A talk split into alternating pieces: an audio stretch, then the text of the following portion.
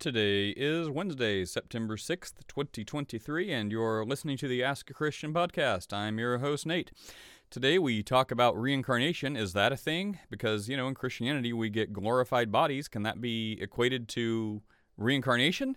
Um, I mean, if someone wants to like go down this super spider web weaving uh, thing to say glorified bodies means reincarnation, I mean, I guess you can make that case, but that would be like saying the miracles of Jesus is really shadow magic. And it's like, do you believe in shadow magic? And it's like, well, what, what are you talking about? It's like, you know, the miracles of Jesus, the, the shadow magic. And it's like, well, why, why are you calling it that? So at some point, it's like, well, don't just make up stuff. Don't call it shadow magic. Call it the miracles of Jesus. Um, so when we're talking about like, glorified bodies, um, you know, because shadow magic would make you think of something very different than the miracles of Jesus. Um, so if we're talking about the miracles of Jesus, let's say miracles of Jesus. Reincarnation, that immediately, from the first time I said we're talking about reincarnation, what did that make you think about? Nothing to do with Christianity or Jesus, guaranteed. Um, so it has very certain implications in our ears. So when someone says reincarnation, um, that why? If you're t- trying to say Christian reincarnation and that really means resurrected, glorified bodies alive and renewed in Christ Jesus, um, then don't say reincarnation, say glorified bodies. That's what the Bible says. So let's just say what we're really talking about um, and leave reincarnation. You know, when I hear reincarnation, I think someone bad is coming back as a banana slug. Uh, that's what I think when I hear it. Anyway, so um, there we go. Just say glorified bodies. And then I, let's see, how do people something? Um, shots fired, man. Shots keep coming in. So, um, you know, there's more people. Um, we talked to a guy who it takes forever to get to. You're going to hear him at first. He goes away and then comes back. So, like 40 minutes later, we realize he's trying to say, Why don't I like the one who God sends? And this whole time I'm thinking, Do you mean Jesus? I like Jesus. I follow Jesus. I'm trying to be like Jesus. I'm trying to live like Jesus, right? He's my Savior. He's my Redeemer. Of course, I like Jesus, who God sent. Um, turns to find out he's actually saying God sent him to tell all of us Christians how we're wrong and need to believe whatever it is he believes. Um, so I'm like, oh, why didn't you just say that? Um, could have saved some time. Uh, man, then we get some Christian tough questions. Here's this guy um, named Hellish. I don't remember. I, I, don't remember his last name, but his profile name is Hellish, and um, he's clearly not a Christian and has a very big problem with the concept of the God of the Bible, the Old Testament, like how he views as as very evil. You know, like so many do, very evil and uh, just mean. Um, so he, he does not like that idea of the God of the Bible. Um, so, you know, we go through it. We talk about all of his tough questions. He asks some tough questions and we answer them um, and try our best to be like, look, it's a perspective shift. Like, look at it from this way or look at it from this way. Or better yet, read the Bible and look at it from the way God looks at it. Um, like, he is merciful, he is gracious, but if people don't want that, then they're going to get justice. Um, so, you know, kind of like roll with a pack or get left behind or, you know, crushed.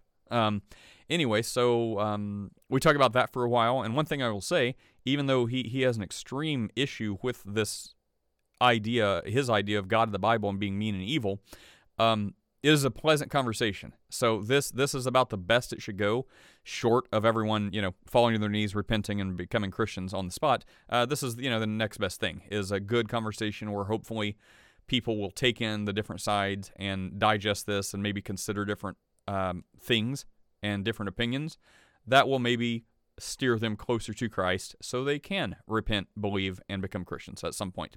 Anyway, will that happen to him? Who knows? Uh, but it was a pleasant enough conversation.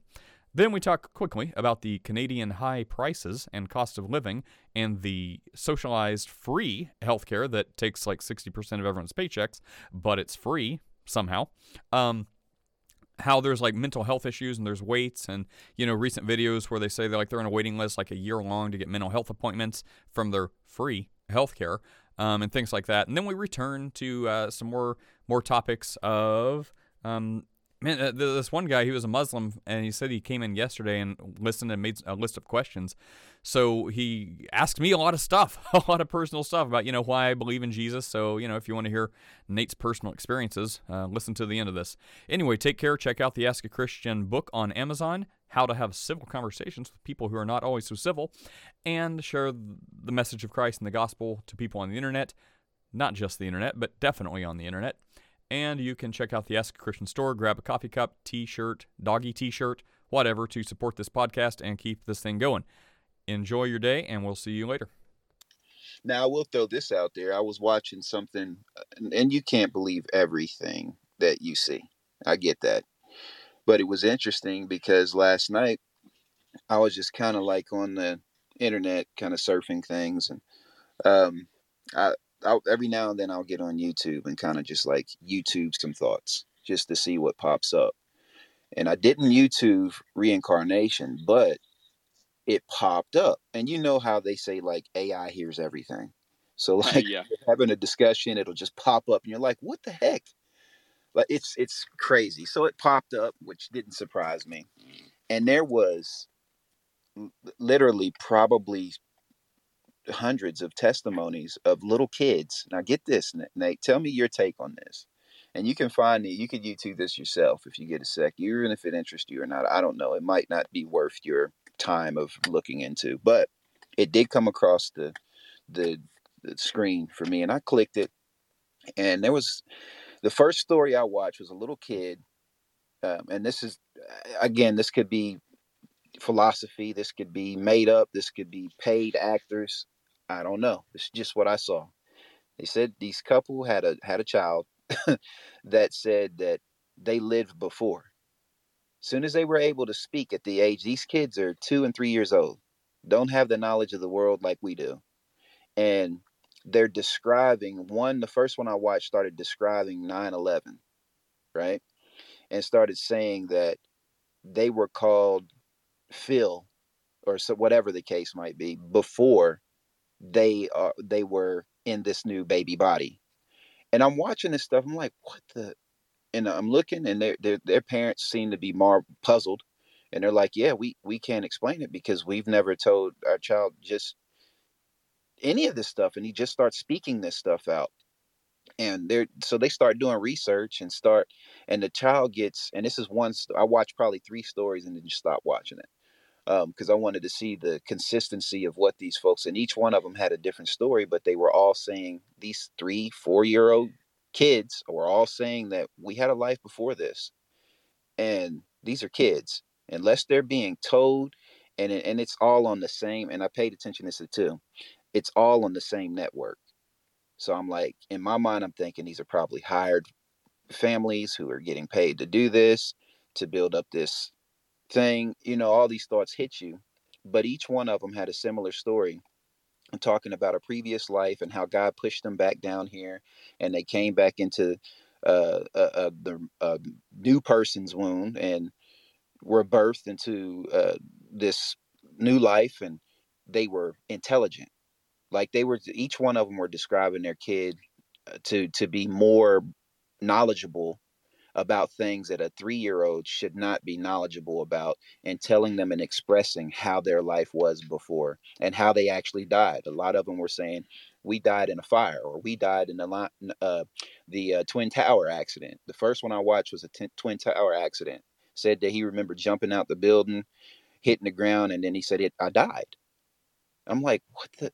So what do you, what is your, uh, this is just thought because that's all it is to me right at this point. But what's your take on on these type of uh, testimonies? You think that it's just being they're being paid to do this stuff, or could there be some truth behind it?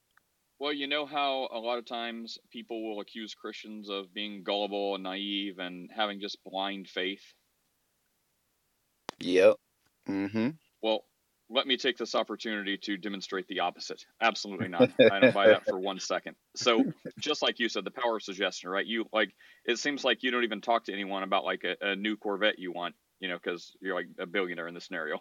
so you you don't even talk to someone about like a new Corvette you want, and then all of a sudden your phone starts popping up Corvette ads, and you're like, "Wow, how did it know? Did it hear me? Like, when did I say this stuff?" So like, who who knows? Like maybe you slipped up one time, and you're like, uh, you're like singing a little red Corvette by Prince, and it got that, and it's like, oh, based on like that, uh, uh we we're gonna start putting Corvettes in the searches. So, anyways, who knows? Maybe maybe they're like Teletubby time, like did a special on 9/11. Like I I don't know. So it, it I would say in my beliefs, um, it would range from yeah. I mean, you said it was on the same network, so I don't know anything about this. Just taking what you said, um, it's on the same network, so like you know, from the most natural innocent form of not innocent, but you know, like m- most like natural form of coaching or staging, yeah, these kids were coached. They have an agenda. They're trying to like appeal to a 911 foundation or, uh, you know, like get money or get popularity or, you know, gain money off the backs of dead heroes.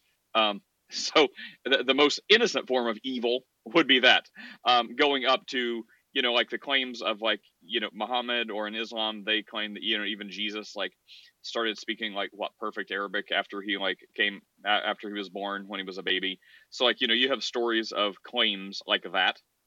So um, and then you can go all the way up to well demons and um, and like how the you know like the government talks about like UFOs. Sorry, Chris, I promise we'll be normal in a second. But how like you know the government's like oh now we've been communicating with aliens and you know alien technology and you know these these are our friends and they're like communicating with us and blah blah blah. Like I believe that's going to be some sort of demonic spirit more than a little green guy from Mars.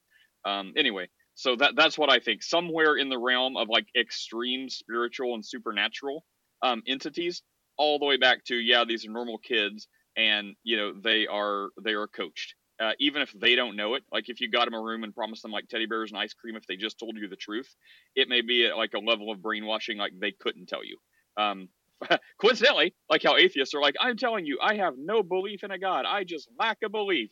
Uh, well, I believe them, but I also think they've kind of like you know put so many layers of soil over uh, their spiritual eyes that they they know there's a God, but for all practical purposes they don't because they can't see it.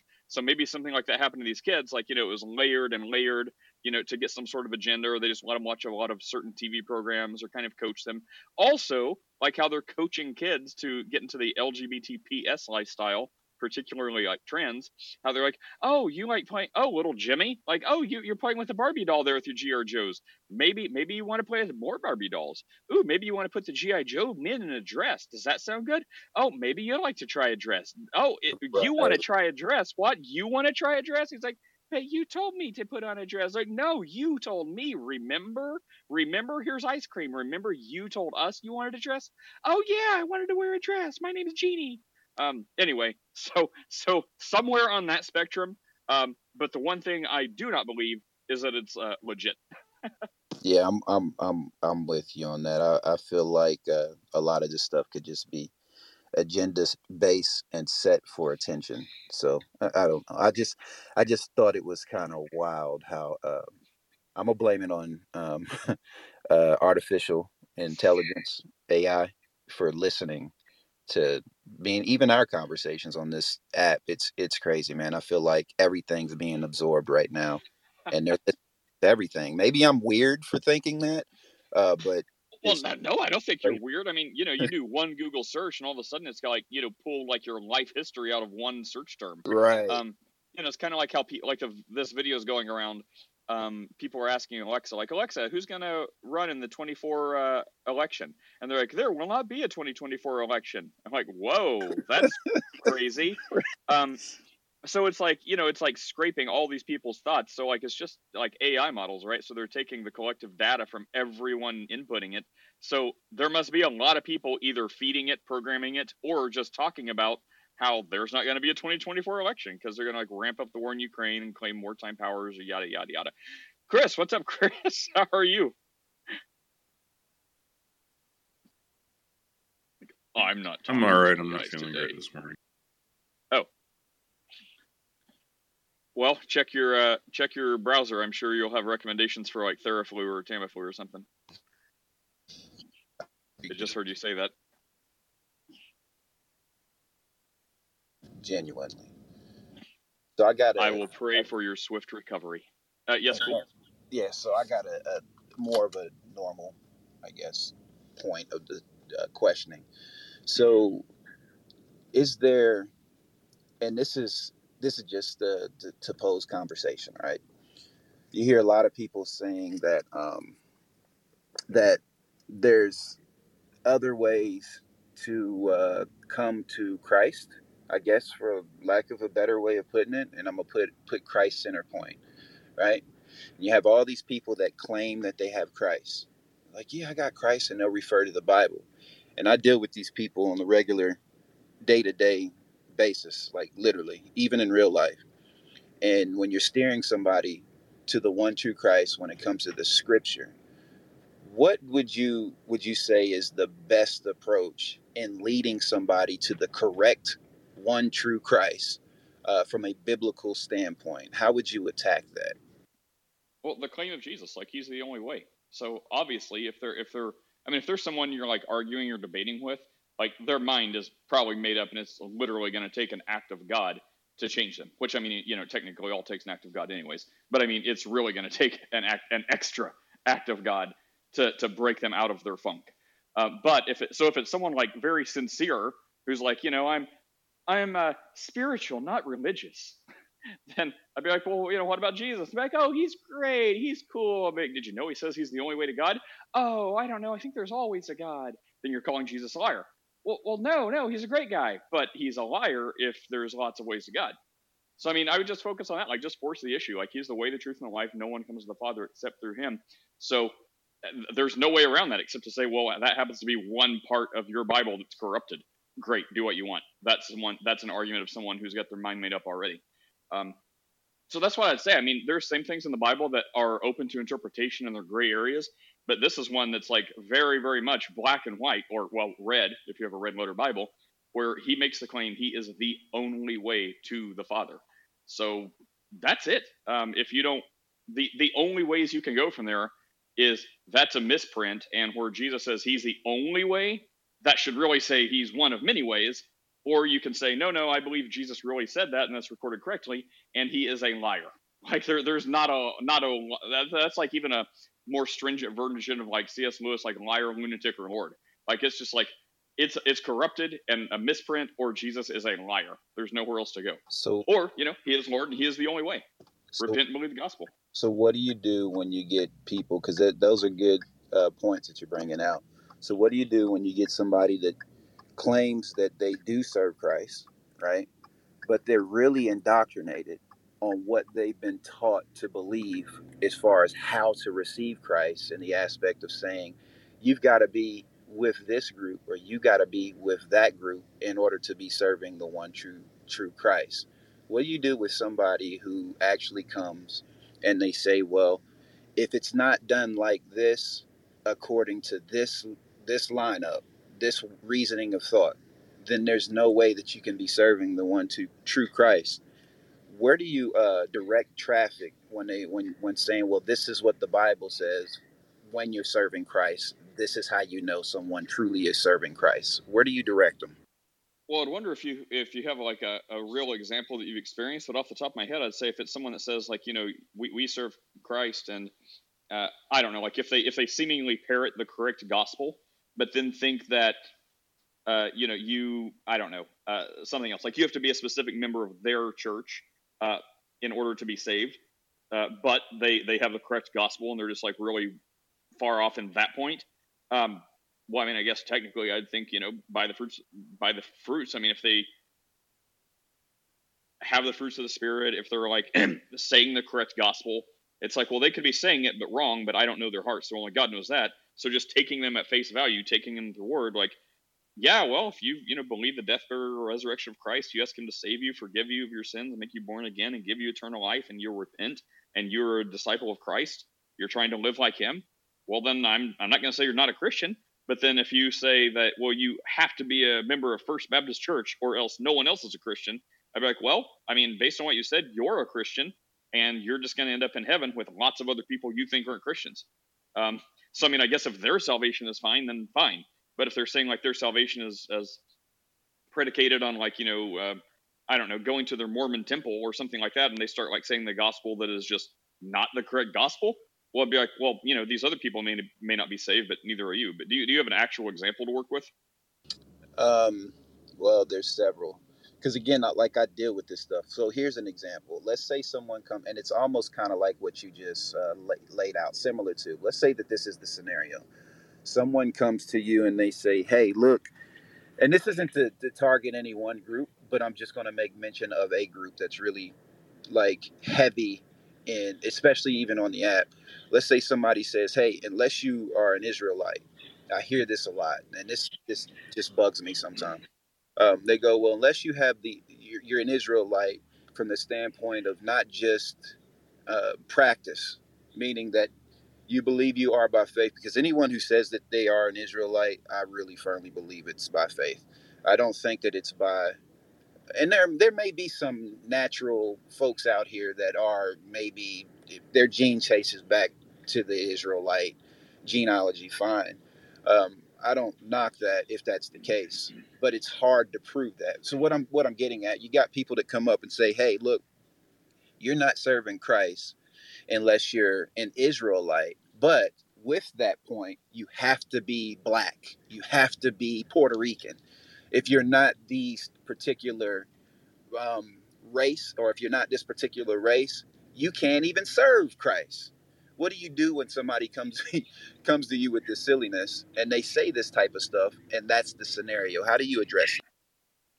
Well, for for the negative, like you know, like who they're saying isn't a Christian, that's a different answer than are they a Christian. Um, so I'd, I'd make that distinction first. But yeah, as far as that, no, just you know, read the Bible, and they don't. They get stuck in the Old Testament, and they really hate Paul, and it, they say they're cool with Jesus, but their their speech betrays them. So uh, no, like the whole Bible, like John three sixteen, it's like the most popular verse in the entire Bible. Uh, you know, whosoever believes in Him, whosoever is black, nope. Whosoever is Asian, whosoever speaks Spanish, nope. Whosoever whosoever believes in him will not perish but have everlasting life. So sorry, um, you know, for all the racist people, um, it is not predicated on race. It is predicated on belief. So whoever that is, me, you, even them, if they are one of the whosoever's who believe and confess Jesus as Lord and follow Him. Uh, so I, mean, there's all kinds of verses just like that. Like you know, in Christ we're all one. There's no male, female, slave, Greek, uh, free, Greek, Gentile, whatever. Like we're all one in Christ Jesus. So I mean, the Bible is full of things like that. Um, Let me throw one more monkey wrench in there, and then there's other people on the stage, and I know you, you want to you like to move around. So uh, last last thing, and this is a heavy one. So what about the ones that say that uh, unless you believe in the Trinity, you're not serving Christ? What would be your response to that? Then I'm, I'm done for, and then other people can get. Yeah, well, thanks for that grenade.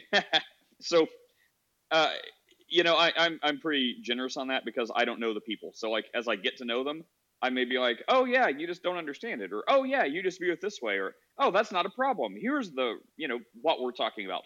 But as I talk, if they get more like obstinate to the point where it seems like they're they're like borderline like blasphemous, like you know like mocking uh you know mocking God from this Trinitarian view, it's like okay man, you, you may have like real problems that there there may not be coming back from. Like uh you know you, you may be so far gone um, it's going to be really hard for you to be found. Uh, but yeah, so I mean, I think if someone just says I'm not a Trinitarian, that could mean anything. That could mean from like they have barely heard the word Trinity, or you know they have heard it, but someone's told them like it's nowhere in the Bible. The word is nowhere in the Bible, and they're like, oh well, I guess if it's not biblical, then I just want to be a Bible believing Christian.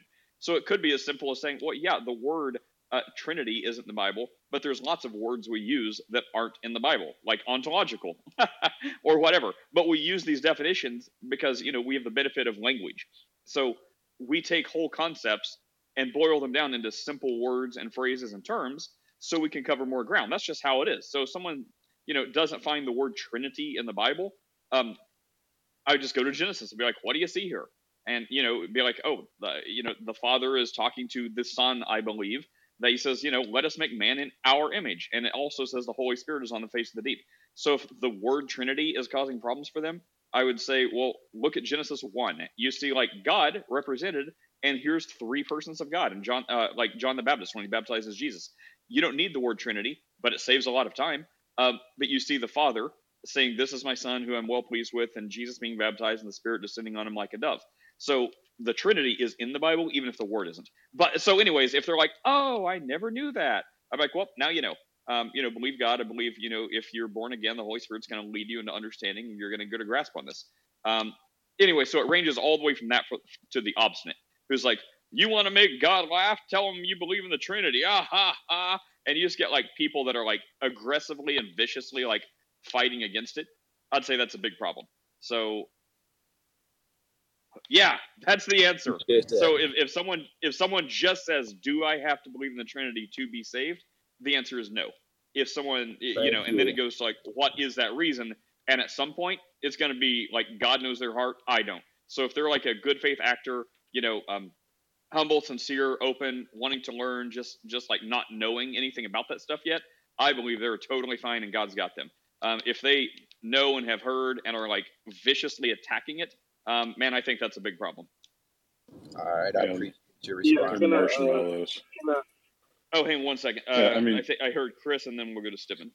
Chris, go ahead. Yeah, so so ignorance is one thing. If somebody hasn't been taught the doctrine, the mark of a true Christian is that when you are taught the doctrine of the Trinity correctly, that you will believe it. If you are taught the doctrine of the Trinity and you reject it, you are not a Christian.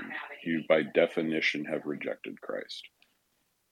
Yeah, and then does that mean you know, like if if Chris tells someone, you know, the the Trinity, are they immediately supposed to be like scales have been removed from my eyes, and Chris is like, welcome to the fold, or if they're like, ah, you know, I I hear you, but I don't know, man, I'm gonna need some time to chew on that. Um, you know, I'm still not gonna damn them to hell. So does that take them like a week or two? Do they have to sleep on it?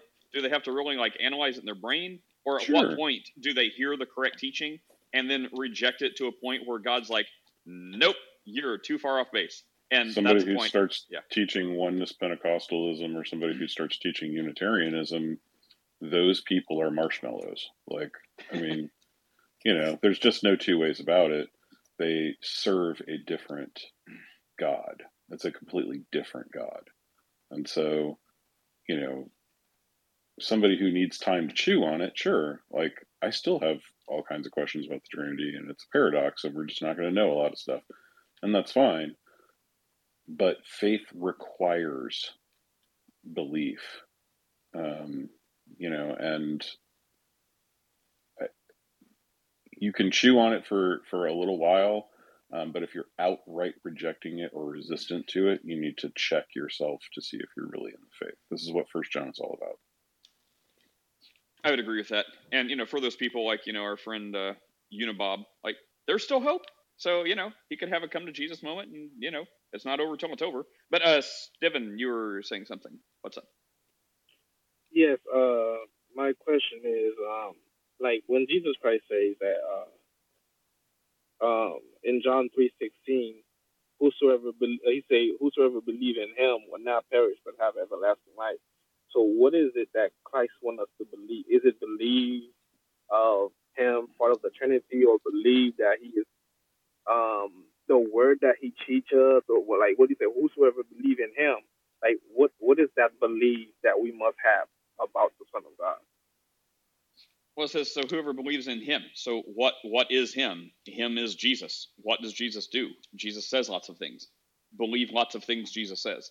So like when he says he has the power to resurrect himself, he has the power to raise himself from the dead, he has the power to forgive sins. And they say, who has the power to forgive sins but God? Well, ding ding ding. Um, so yeah, believe Jesus, like is the one. Is eventually you're gonna get to Jesus as God. But if you believe all the stuff like Jesus says, like if you believe in him, you're going to believe what he says is true. And he says, look, I, I, it's not just me doing this. Like even if you don't want to believe me, so he like gives people like a little bit of a little bit of leeway. He's like, look, even if you don't want to believe me just because I'm doing this stuff, he's like, you know, believe me because I, of the works I do in my Father's name. So he even gives people like an extra like runway to jump on. So yeah, believe Jesus is everything he says he is. So when he says he's the way, the truth, and the life, no one comes to the Father except through him. So yeah, that Chris, do you have a different answer? But yeah, all the stuff in red, all the stuff Jesus says, believe that. Believe he is telling the truth when he says those things. i do not have a different answer So No, I just wanted to like since we was like talking about like um uh the belief, I just wanted to see like share like see y'all point of view viewpoint from there. Yeah, and I agree. I agree. He is the way, the truth, and the life. Um, yeah, just wanted to hear. Uh, Agape? man, can you hear me? Yes. All right, so Nate, I'm gonna just ask you this question, bro. Why don't you actually care about who God sends to you? So my first question would be, have we ever in our lives spoke before? Have me, yes, me and you have for sure. Oh, I don't remember. I was gonna say, how do you know who I care about and what I care about God has sent? So you know, maybe we've had this conversation, Nate, but I, I don't remember you. Nate. So Nate, I, apo- I apologize. I have an interruption I must make. I, I am sorry. Um, it's a it's a it's a prayer, a request to the room. Um, there is a Muslim on an atheist type stage. The I asked the question, can you show me that the Quran was not written by Satan and not satanically inspired? And the Muslim said, Do you believe that? I'm like, No, I've heard at least one Christian tell me this. And he said, Bring me that Christian and I'll tell him how I can prove it's not Satan. So I'm not asking you to come in there as a patsy Christian, but if you if anyone on stage does believe that the Quran is satanically inspired, I would ask that someone come with me to the room to uh, get the Muslim to defend why it's not. That room, bro, because nobody believes that, bro. So just go ahead and go back over there. Uh, uh, we we well, do believe that, but I don't feel like. Well, anybody who believes that goes against scripture. But go ahead. What? Wow. Huh? What? wow. Hang on. Let, hang on. Let me let me address on, the man. hopping bunny. Let me address the hopping bunny rabbit real quick. Uh, yeah. So, uh, I mean, I have no interest to talk to the guy because you know, just like you've learned, right, Rab? Whenever people say they're going to prove God to you, uh, yeah they they in their mind, I take them at their word that they really think they're going to prove God to you. But after like two hours of discussing, you're like, yeah, dude, your proof does not meet my burden because I am not convinced. That's what's going to happen. So we can talk to that guy like you probably have been to your blue in the face. Um, his proof is not going to meet anyone's burden of conviction. Um, so it's it's just wasting our time. Um, you know, I I, I mean, Ooh. I agree with the Chris with a caveat, like it could be just for for any other like political, natural, whatever reason. But yeah, probably demonically inspired. so if I bring him in here, would you guys talk to him? You just being Satan right now. Probably for like five minutes. Like how's that? Like how's that? Like you stop. You interrupted me to be. I know. Like, to, I I do apologize. I am so sorry. I Nate will tell you. I tend to not do this. I am so sorry. I will leave it. You got um, I don't know if the brother cares for real, but I I forgive you if you really mean it, brother. Um, but Nate, yeah, to what we were saying, bro. Yeah, like why don't you like? Um, okay, so why don't I care about who yeah. the father sent? Is that the question? Okay, so why do you think I don't care, and who do you think I think the father sent? Like why why doesn't Nate care?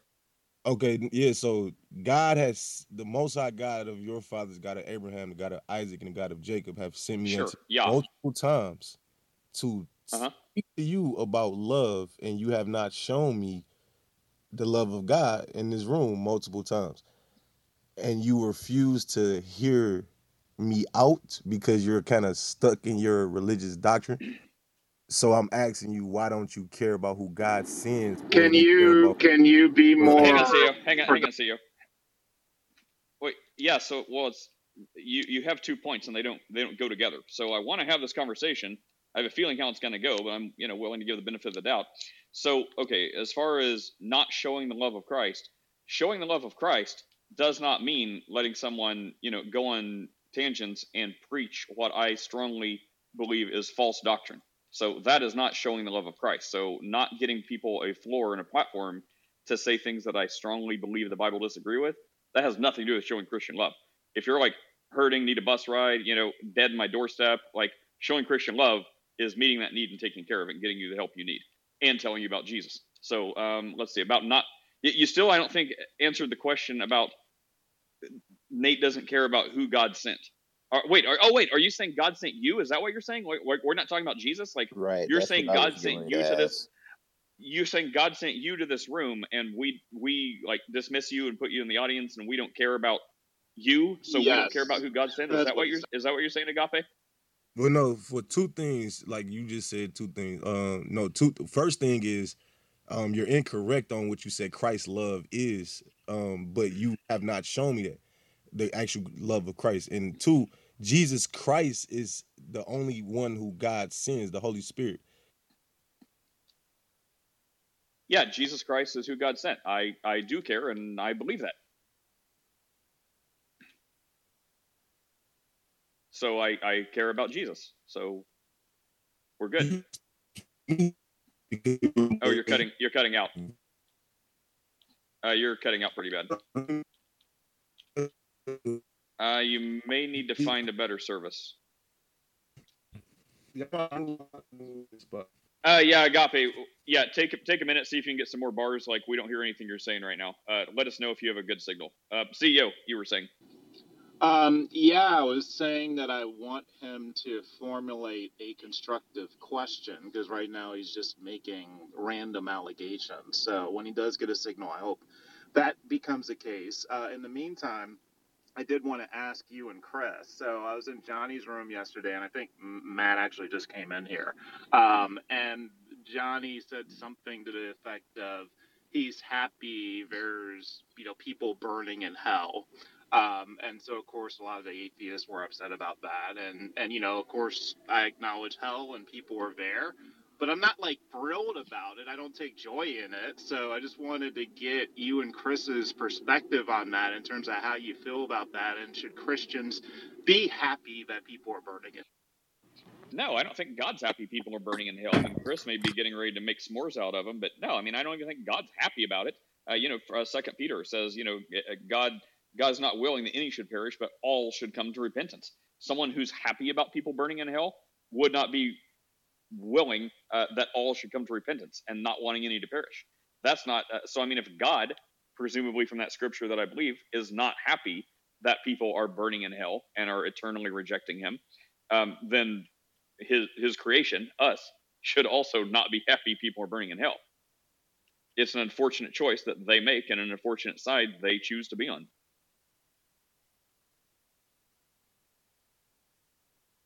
God takes no pleasure in the death of the wicked. So, what's your thought on that? On that point that you just brought out, um, I, I actually walk with what you ended with. They choose to to go that route. What would you say um, about that? If somebody says, "So, are you saying that I'm choosing to go to hell?" Is that what you're saying? What would be your response to somebody that says, "Hey, man, you're saying that I have a choice in this"? How would you respond to that? Well, yeah. First, to you know, to get the free will thing out of the way, like no matter what happens, if God totally forces them or they totally choose, if you're of the persuasion God doesn't, God totally forces them, even if God did not force them, they would do the exact same thing anyway. So okay, so now that that's out of the way, um, yeah, they have a choice. So like the default position is hell. So it's not a choice like you're neutral ground, and it's like I either will choose to go to heaven or I'm totally going to choose to go to hell. Like if hell is before them, no one is going to choose to be like, oh I'm not in hell now. Let me choose to go to hell. It's like you're already marked. Like the default position is going to be hell. Like you you are spiritually dead. So you're already destined for hell and that is a choice. No choice is a choice. So, you know, it's like you can pick to be saved. You can pick the Jesus side. And if you do, you know, because the Holy Spirit's drawing you. So if you pick that, then congratulations, Jesus will make you born again just like he says you must be. So you'll go from a dead spirit to a shiny new alive spirit, and you have now you've chosen heaven. And I, I you know, understand the choose. Whether God drags you or you choose, it's it's the same result either way. But I'm, I'm using the word choose. But yeah, so I mean, if you don't choose hell, or I mean, if you don't choose to go to hell, well, you still are choosing hell by default. So when, um, because somebody may pose this in there, they might say, well, when you read that scripture, and I'm paraphrasing this, right? It says, "You didn't choose me; I chose you." Right?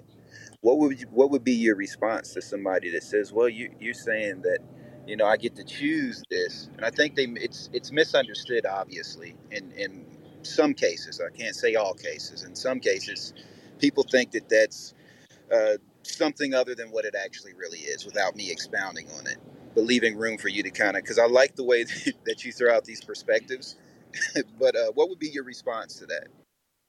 Well, I, I, mean, I agree with the scripture, obviously, but again, like I, I like sidestepping these tedious things and getting to the point, right? So even people be- that believe like God totally drags and forces and chooses, and you have no say in the matter, and you cannot, um, you know, you, you cannot come to God um, unless the Spirit draws you. Well, I, I mean, I believe that net is far and wide, so the Spirit is drawing you. I believe that that's a given. So just just test it, just do it. So instead of whining and being like, well, you know, your Calvinist beliefs, for whoever has those beliefs, your Calvinist beliefs say I can't choose God, so I can't even choose God anyway. well, right now, do you think you have the faculties in your mind to exercise a little bit of faith and say out loud, like to yourself, uh, you know, like just pray to this Jesus of the Bible, like, are you in control currently of your mouth, of your mind? Most people will be like, sure, I can go order a cheeseburger if I want. Great, then you can say a prayer if you want, right? So, so the only way that that God has not chosen you is if you never do that. Because whether it's your free choice or God's totally demanding you, say it right now. Say, I repent of my sins. The stuff I know I shouldn't be doing. I am sorry. Jesus of the Bible, I will exercise a little bit of faith that you are real, just like you say. I repent. Forgive me. I believe in your death, burial, resurrection. Make me born again. You say you will freely give eternal life to anyone who wants it. I want it. If you do that, it doesn't matter if you chose or God secretly like demanded you say that right here, right now. You're saved. You're a Christian. The Bible says if you confess with your mouth Jesus is Lord and believe in your heart God raised him from the dead, you are saved. Everyone who calls on the name of the Lord will be saved. So you can just skip that whole issue. The only way you have to think about that issue is if they're like, oh, well, I, I don't want to do that right now. I may do that later. I'll think about it and get back to you. Well, then maybe you're right. Maybe God didn't choose you but you know, if you're in, con- there you go. Yeah. Nah. So, um, so basically, is it and correct this if this perspective of, of what's being said is wrong. Okay. So basically, the choice is there. It's up to you to receive it or to reject it. But the choice is given. Will you receive the choice? Is that is that is that um, too far fetched, or is that somewhat along the line? I don't think it's too far fetched, but what that's going to do is bring up a disagreement between all the people that believe in, in like you know free will and not. That's all that's going to do. I'll, i think I, I, think I would have answered that different six months ago. The more and more this happens, I think I'm just going to default back to that and be like, hey, can you pray the prayer right now? Can you exercise a little bit of musterance of faith and pray that right now? If that's the case, you don't need to worry if you have free go- uh, will or if God totally dominated you into doing that the fact is, you did it. Congratulations. Skip the whole issue. But, but do you get what I'm saying? Like what what I'm saying? I, I, I get what you are saying. I get what you're saying, and I'm just trying to avoid it because I'm I'm trying oh. to go to the bigger. Uh, well, I mean, I'm. I, I, I don't know. I'm trying to like strategically eliminate me, a lot of me, kerfuffle. Let me be more direct, and, and if this is exactly what you see that uh, that you you may have got from it, then I'll then we can just skip it. Okay. So what I'm what I'm basically highlighting is that um, the choices are already available. That's what I'm highlighting. Is that whatever you're going to choose is nothing new. The choices are there already. You don't come up with a new choice or a new idea it's actually what is available and you either receive or you can be creative with what you receive which some people do and it's not in a good way but you still have to embrace something that is already present. Was that what you were pinpointing? Because that's what i'm pinpointing in that in that question. That was not more clear. Okay. um, just saying that the choices are already available. Does that not does that not make sense? Like between yes and no? Sure. Okay that's that's it, pretty much. yeah, I wasn't trying to be like. Uh, yeah, I mean, if the choices were there and God already knows what you're going to do with that choices, sure. Uh, uh, Haiti, what's up, Haiti? Well, what if you what if you don't know what to say because no one told you about Jesus? I just told you. No, you, no, you didn't. you said all you have to do I, is is have a bit of faith, try it on for size, say the words, but you need to know what the words are. You need to know what to do. And if you don't know about Jesus, what, what then? Well, hold on. Wait, let's not shift the. Oh, uh, perfect example. So let's not shift the buck just yet. So we could talk about other people, but you know, put on your own oxygen mask in your airplane and save yourself first. Then we can worry about people who may or may not have heard about Jesus. So I literally said the words to say, which is the same thing the Bible says, right? Repent, believe. Jesus, I recognize I'm a sinner. You're a savior. I cannot save myself. I am sorry for the stuff I've done that I should not have done. I repent. Forgive me. Make me born again. You say we have to be born again. I want you to make me born again. You say you'll freely give eternal life to anyone who wants it. I would like eternal life. Give me this eternal life. And just exercise a musterance of faith. And there you go. That's the words. And then if we're going to, you know, I would say the only way, like maybe someone really cannot choose and God is just like passed over them, is if the next thing they say is, okay, I hear what you're saying, but now let's talk about other people who have never heard the gospel. I'd be like, well, I mean, you know, maybe God's passed over you. Yeah, that's fine. I'm talking about them. Okay, well, what about them? I mean, you know, I mean, I know you've heard this. You could probably do a better job of no. Of I want to know what you uh, think. Recount- I've I'm, heard I've you. heard a load of Haiti. silly either. look, look, Amazon Haiti. Rain, Amazon tribes, they've never heard this, they've never read the Bible, they don't know who Jesus is. Are they going to heaven, yes or no? Uh, okay, you know that's a false question. Are, are, is, wait, wait, wait! Stop, stop, stop, stop, stop! Yes, it is, Haiti. I'm trying to help you. First of all, I was going to say you've heard us talk about this enough. You could probably recount what I'm about to say better than I could because I know you've been in the room so many times. Second of all, to say has every single person who hasn't heard about Jesus, um, y- you know, or, or every single person in the rainforest, um, are they all going to hell? Are they all going to heaven? They're, you know, people are are not defined by their geology. They're not a monolith.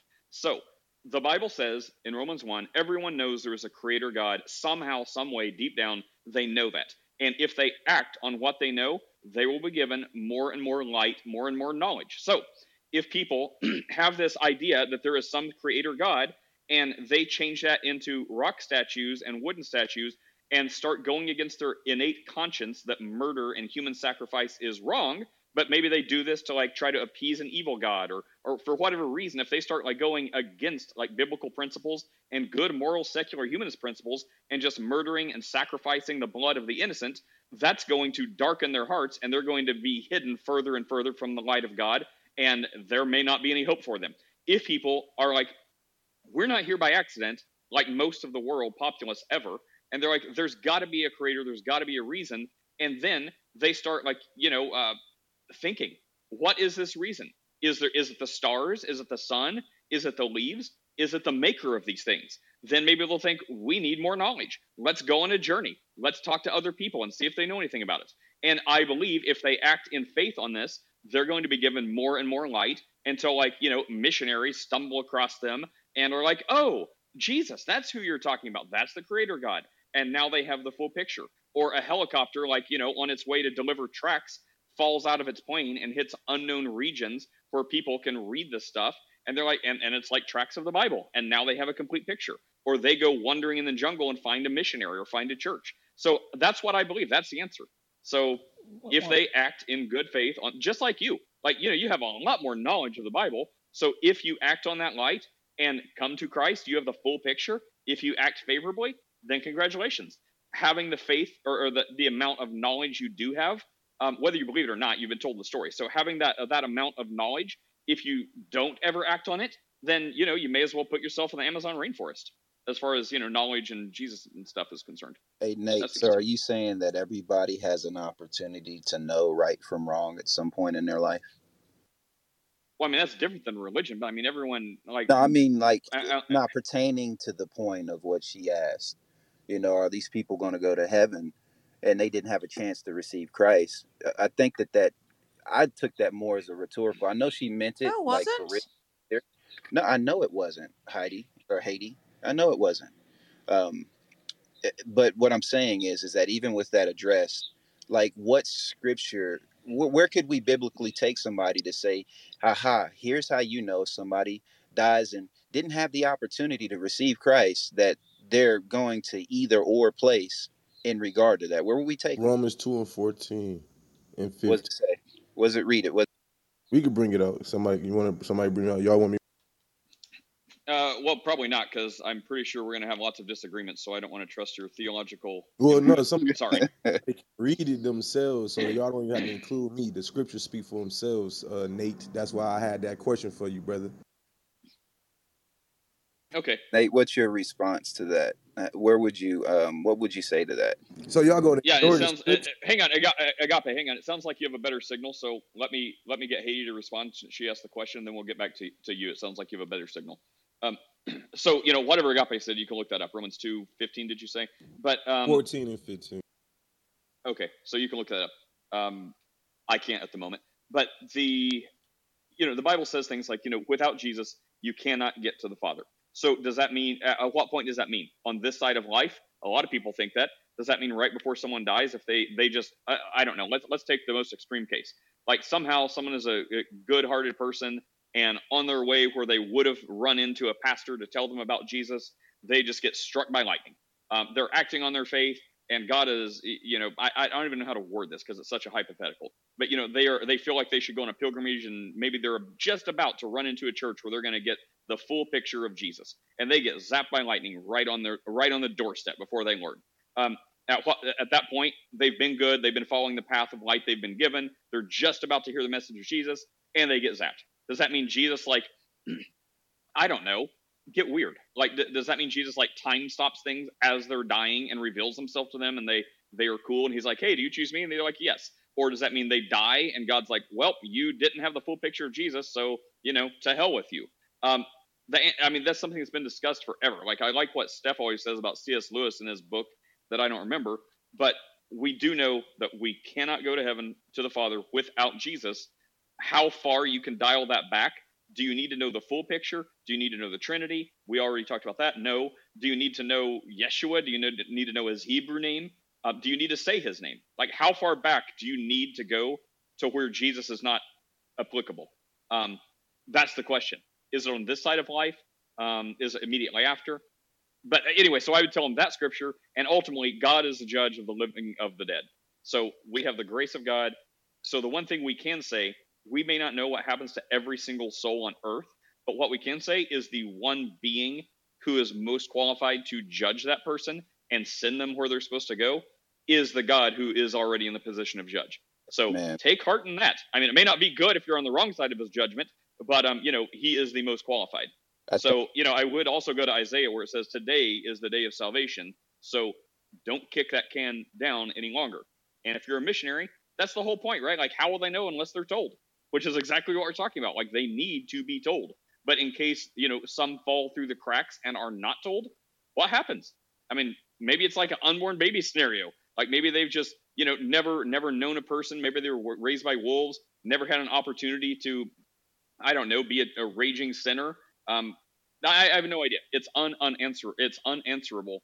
But the thing that is answerable is God is the only one who is ultimately qualified to be in that seat. But, but Haiti, yeah, do you want to respond? We've got we, have got quite a ways away from your question, Haiti. Uh, that was the well, best response right there, Nate, which you just ended with. Go ahead, Haiti. I think that if you're saying um, everyone has a choice, um, which is obviously more palatable than the Calvinists, and then everyone does need to get that choice. And I would imagine the only way would be something like a deathbed, you know, appearance by Jesus or something, which is fine. You can say that. Um, but uh, otherwise, it's just uh, it's not fair, right? But um, it sounds like you're not you, you don't think that's impossible. That the Amazon person could just on the, as they're dying just get some sort of vision, and then that that's their choice in that moment. Right. I mean, who knows? I don't want to limit God. Like, I, I know that, yeah, I don't want to limit God. So I mean, there, there's no way to know that. But I, I would say, like, as far as the that's unfair, I mean, we hear how that sounds, right?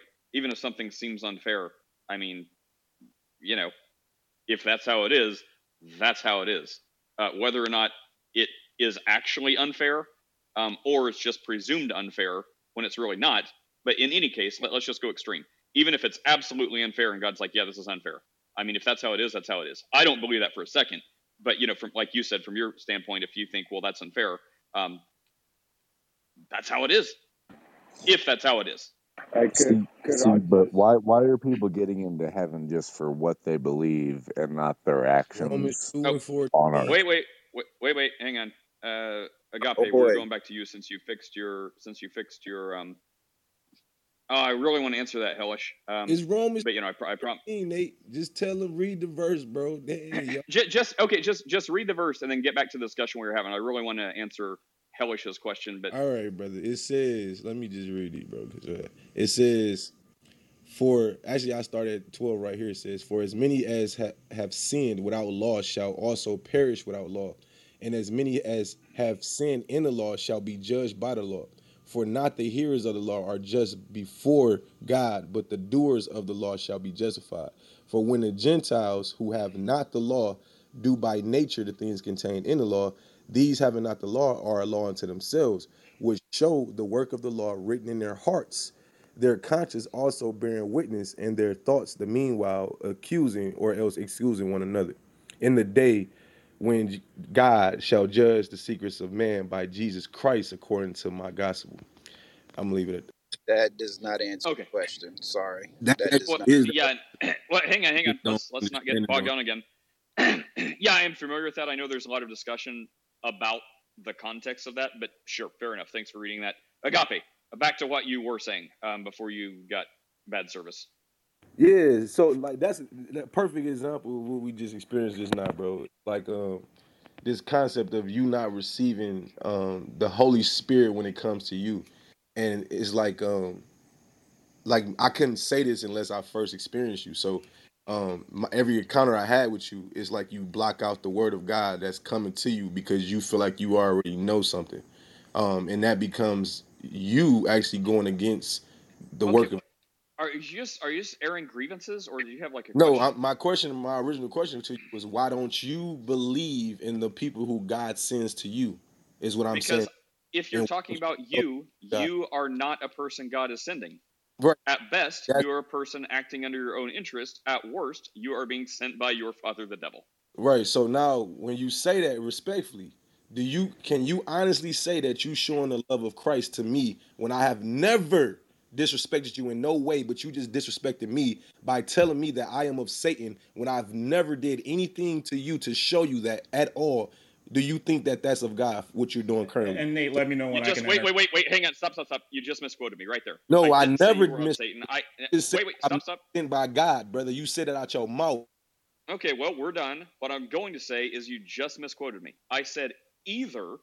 I said best case scenario, you're doing this under your own under, under your own whatever I said. Rewind it a minute and a half.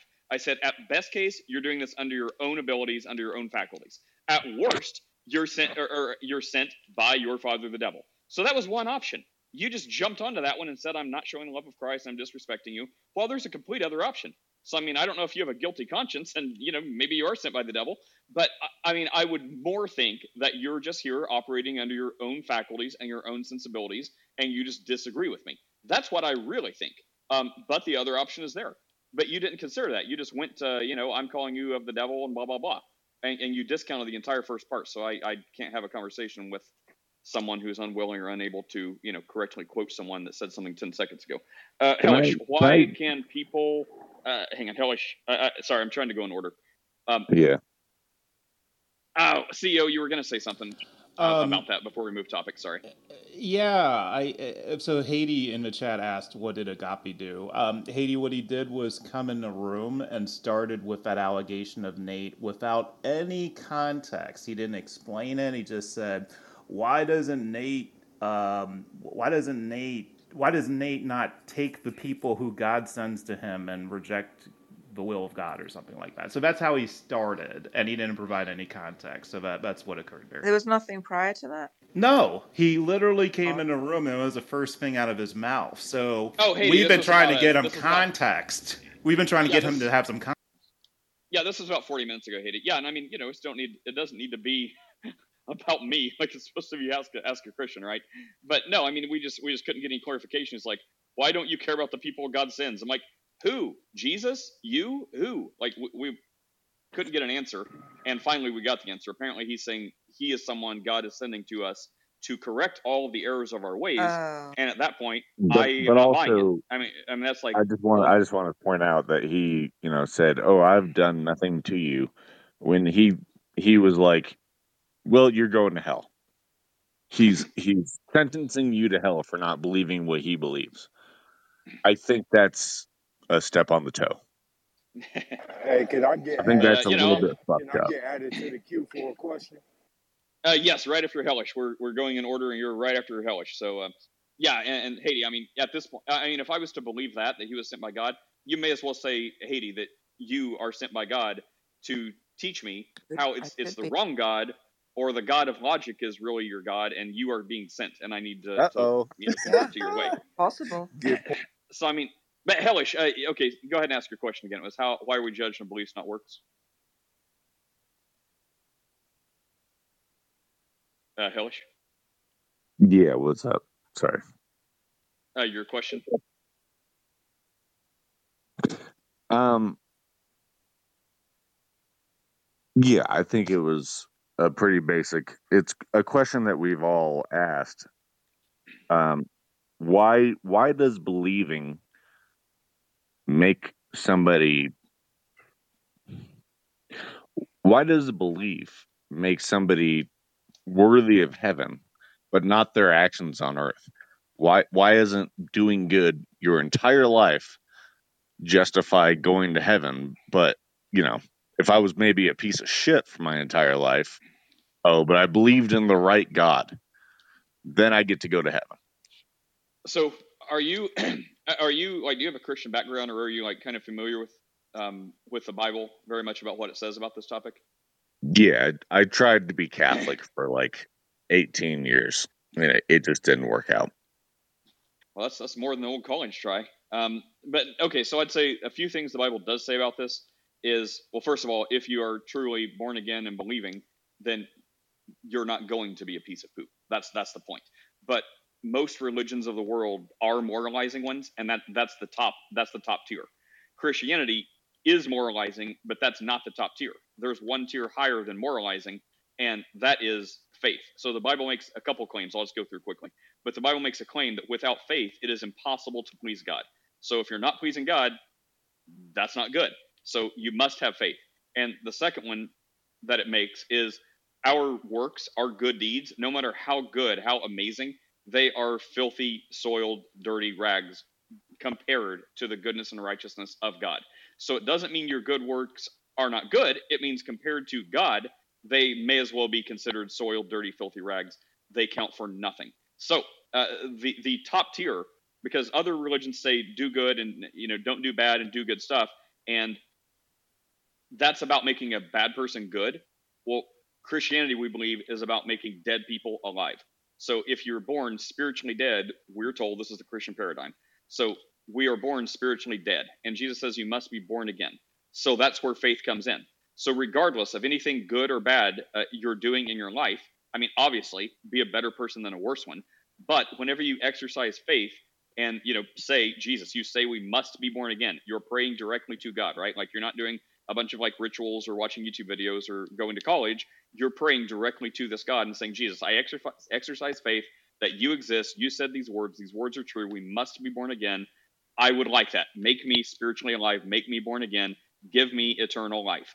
At that moment, through you know sincere belief and confession that Jesus is Lord, we believe you now are not a dead spirit. You now are alive, and God recognizes you as His own, as one of the children of God.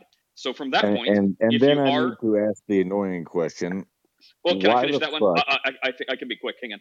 Um, no. that that was that was the why not good actions versus bad actions. Then we get to that. Then we get to the moralizing part, right? Because Jesus says, "If you love me, you'll keep my commandments." And all the stuff he says are things that generally, like secular humanists, are in line with. Like you know, check on the uh, widows, visit people in prison, clothe the needy, feed the hungry, help the sick. So the, these are lots of commands of Christ. So if you do these, if you're just a good moral person with, without Christ, then unfortunately, you know, you're going to hell because you haven't exercised the faith to please God. If you do these things and you're alive in Christ, then great. We're told that we will be judged by our works, uh, not for salvation. Salvation comes by faith, but our works, yes, do count. So uh, the fruit of the spirit, the fruit by your fruits you'll know them, right? So if you say you're a professing Christian and you are a mass murderer visiting pain and suffering and death upon the world, that is incredible evidence that you are not born again. You are not a true Christian because if you were, you would not be a piece of poop. And if you are a piece of poop when you become a Christian, you're going to become less and less of a piece of poop until you are no longer a piece of poop. Okay, uh, hope that answers. Do you want to respond to that before you ask your? You said another question.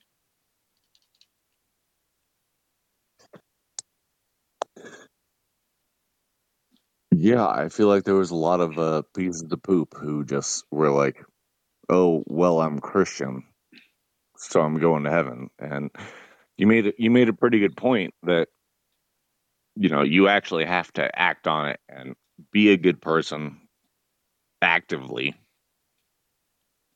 You know, because Yes. somebody somebody could bring up, you know, oh well, Hitler was a Christian. He thought he was doing good. Was he doing good by Christ? No. Is Joel Osteen doing good by Christ? I don't think so. I'm pretty sure he's not. like there's a lot of Christians that think they're doing well, but there's a lot of people who have not accepted God, right? Like I just, you know, Buddhists or, you know, whatever religion they may have that are actually being very decent people doing doing works that I think Christ would approve of, but they just happen to not be Christian. So all those good people are going to hell. You know. I I, I that, think I think I think God, you know, and this was what got me out of religion. I think God is smarter than that. I don't I don't think God's just smiting people who just don't believe in him. I think he actually believes if there is a God that they would actually credit people for being good and not just let people into heaven because they were Christian, but they were, you know, like in the Middle Ages, just going around killing people, torturing people in the name of Christ, in the name of God. Like, yeah, that's bad. Don't do that. A- I'd And, like to believe that God is better than that, that God is better than man. well, and So also he, That, that well, you know, he's not on beholden to the same rules. that Yeah, that's the well, hang on. problem. man. Hey, well, hang on one second. Sorry, I'm trying to get in order. I, I know um, Big also wanted to say something, and then Nick, and then we'll we'll get to Big's question. But yeah, so you said a lot of things there, but they're all predicated on everything you said has to be true. Because the end result is, you know, I would like to think God is better than that. The implication being, well, you know, God could suck at his job, or God could be bad, or maybe you could get to an evil God. Um, but in order to get to those conclusions, everything you said has to be true. So going all the way back to the first thing I remember, um, in theory, you could be a Christian, you could have uh, you know a sincere belief in Christ in your heart, and go and murder people and do everything bad, and still be saved and get into heaven. In theory, but in reality, if you truly believe what you say you believe, you are going to be pulled. Your conscience is going to be pulled to fall in line with Christ. So even Paul talks about this and says, if you were someone like that, you're not like that anymore. You've been given new life. You've been spiritually awake. So whenever we talk about people who say they're Christians and do bad things in the name of Christians, at what point is that line where like, you know, someone like Joel Osteen, which I mean, you know, I don't know much about anyways. I, I know what people say about him, but I haven't heard a lot of him speak for himself. Um, so you have two categories. You have people who say they're Christians and they absolutely are not. Like they don't even believe it. Like they're like an atheist pastor. Um, they just do it for the money or whatever. It's a job. They were raised that way, but they, they don't have the belief. And you know, you, you can also have people that say they're a Christian and they're like, you know, like running around killing people, like in the Inquisitions maybe or, or whatever. Um, and they're not a Christian, so you know they're destined to hellfire anyways. Their behavior reflects their actual belief. Or you can also have Christians where they are not as Christ-like as you would want them to be, but we don't know where that line is. Only God knows the heart. So we can judge them by their fruits and say, well, you know, you say you're a Christian and you live very, very Christ-like. Well, congratulations. I'll take you your word. I guess you're a Christian. But if someone says they're a Christian, they may really believe that, but they're they're mean, they're spiteful, they're like kind of a jerk. And you think maybe you're not a Christian. That's very spiteful. You're not really Christ-like, but they could be. Maybe they're just like having a long time catching up, or they're having a lot of demons of their own to deal with. Not literal demons, but a lot of problems or addictions or past conflict, and they're working through that. So I'm really cautious to pronounce who is or isn't a Christian because ultimately we can judge them by their fruits, and God is the only one who really knows them. So I'd hate for someone on the outside looking in to say, well, you know, you're a, a terrible person and you say you're a Christian because you believe in your sky daddy, blah, blah, blah, when that may be like someone who doesn't even believe it. They're saying it for political gain or something. Or like how many politicians say they're Christian and people question that? They're like, oh, are you? And who knows? Only God does. But for ourselves, it goes back to the dead spirit. Dead people don't do anything. So when it, like just put like a shade over them. So like eh, all the people who are not as Jesus says born again and alive in Christ, they're just like they're darkened. You see that whole world through a darkened lens. So all the good actions, all the bad actions people are doing, it counts for nothing because they're all spiritually dead. Whenever they become spiritually alive, lift that shade, then you see good and bad actions uh, start counting for something. Not salvation, but you start to notice the good and bad actions. When they're dead people, they don't do anything. So the good moral Buddhists who don't believe in Jesus, yet they do good moral stuff, it may as well be seen through a darkened lens, and you can't tell if they're doing good or doing bad because dead people spiritually don't do anything. And that, that's just the rub of it. So ultimately, if if someone Um, I'll end with this, and then uh, Big and Nick. Um, ultimately, this is what That, that happens in like Joshua. right to me. I, I I know, right? That's why I'm I'm not. I'm not trying to cut you off. That just does not seem right, I, I know. and I, it I'm doesn't I'm seem I'm helping your point. it doesn't seem like something that a, a real God would do. Okay, great. But Let, wait, I'm hang sorry. on. Wait, I'll wait, wait, shut wait. up. Let me make up. my very okay. Let me make my very last Yeah. point. So I, I'm playing to your hand right now. So the end result of all this is Joshua 24. People are grumbling. People are complaining. Probably like this, saying, "Well, you know, God didn't do this right, or God could have done this better." Blah blah blah blah blah. Um, and Joshua turns around and addresses this giant crowd of people that, by the way, have empirical evidence for this God. He's like gave them food, kept them in the wilderness, kept them safe, all this stuff, but they weren't happy. So he says, "Look, if you think it's evil, he actually says this in Joshua 24 in the last part of the chapter. He says, if it seems evil to you to serve this God, uh, or if you'd rather serve the God of your ancestors, um, and we could just throw in no God at all, if you want to serve any other God or no God, make your choice. But as for me and my family, we will serve the Lord. So that that's Christianity. So if you try to be a Christian and you left because whatever reasons left, or if you think if the way I'm explaining it, which I believe is biblically accurate, uh, is how it is, and you just can't get around that and think that if that's true, then God is really mean, or He's bad, or He's evil, or no true God at all. Then you know Joshua 24. Choose this day who you will serve. Um, I think it's it's a misunderstanding of the nature of God, um, which is why I don't think He's evil at all. I think He's true and you know like upright and this righteous judge. And there's no one better to be in that position. But if someone else honestly cannot get their head around that and they just cannot shake this feeling that God is bad if this is true, then you know make your choice. Um, and that's just where it is, right? So there's no there's no like appeasing people to like sell a story or sell something to make God seem seem better to them and like you know make God like I, I don't know come down to their level and be nicer and be like okay guys universalism is true. Like how evil would I be if I don't believe that for a second? Was just trying to get someone in the door and was like, okay, well, you know, maybe maybe God leaves the door open for everyone to be saved and everyone can go to heaven. Then someone else is going to be like, what about Hitler? He shouldn't be in heaven. So, anyways, um, yeah, this is this is the convictions the Bible lays out, um, and that's that's just where it is. So, if you're not a Christian, because of those reasons, I would strongly urge you to reconsider. Um, I think it's a misunderstanding, but if at the end of the day that's your choice, uh, that's that's your choice. But I, I, I've been promising Big and Nick that could get in, um, and then you could get a follow up if you like. But Big, Yeah, uh, I just wanted to read a verse and then I'll ask my question at the end of this verse. This is Romans chapter 1, verse 18. For the wrath of God oh, you're chopping up really bad. Big, you, Big, you yeah, we, sound we like can't you're like you, Big. ten feet away from the mic. Uh, Nick, go ahead. Maybe Big will get a better signal. Nick, what were you saying?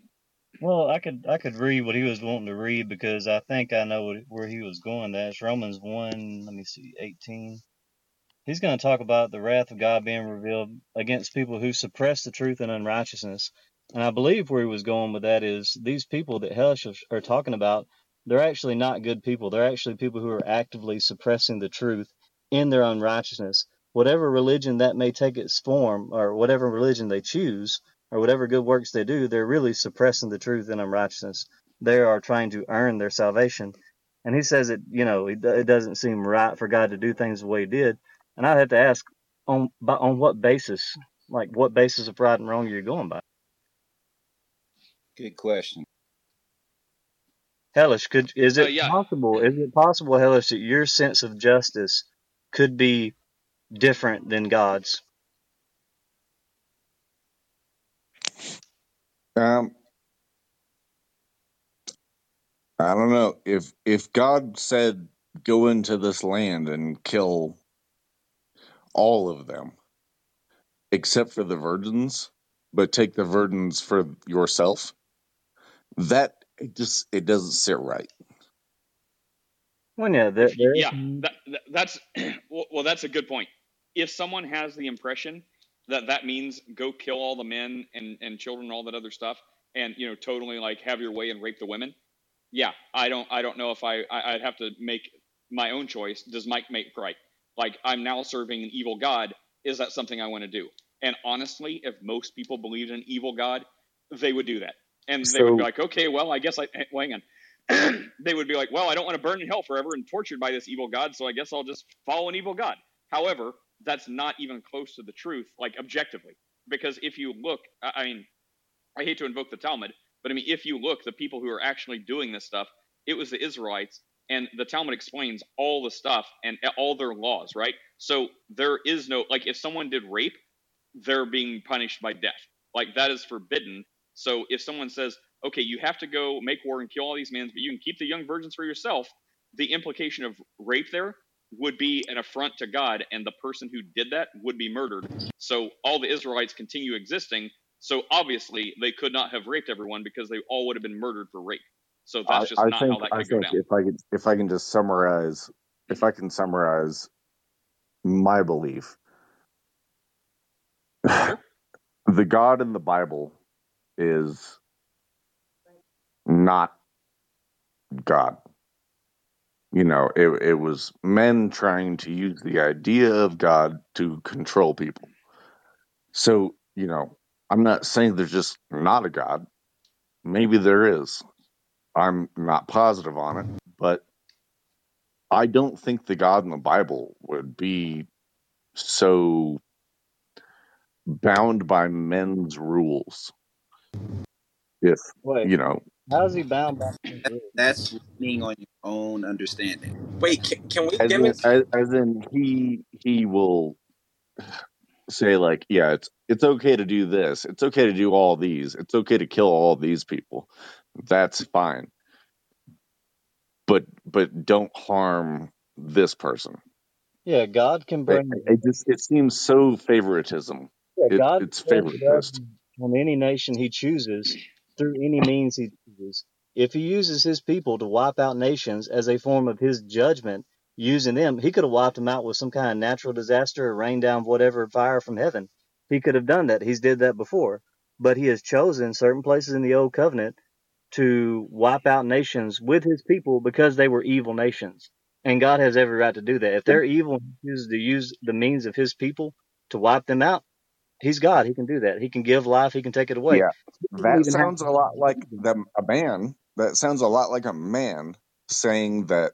Well, God ordained it So what? because I want Well, God to favor me, to favor my nation over their nation, and it's okay if I go and kill all these fucking people or you know this and that.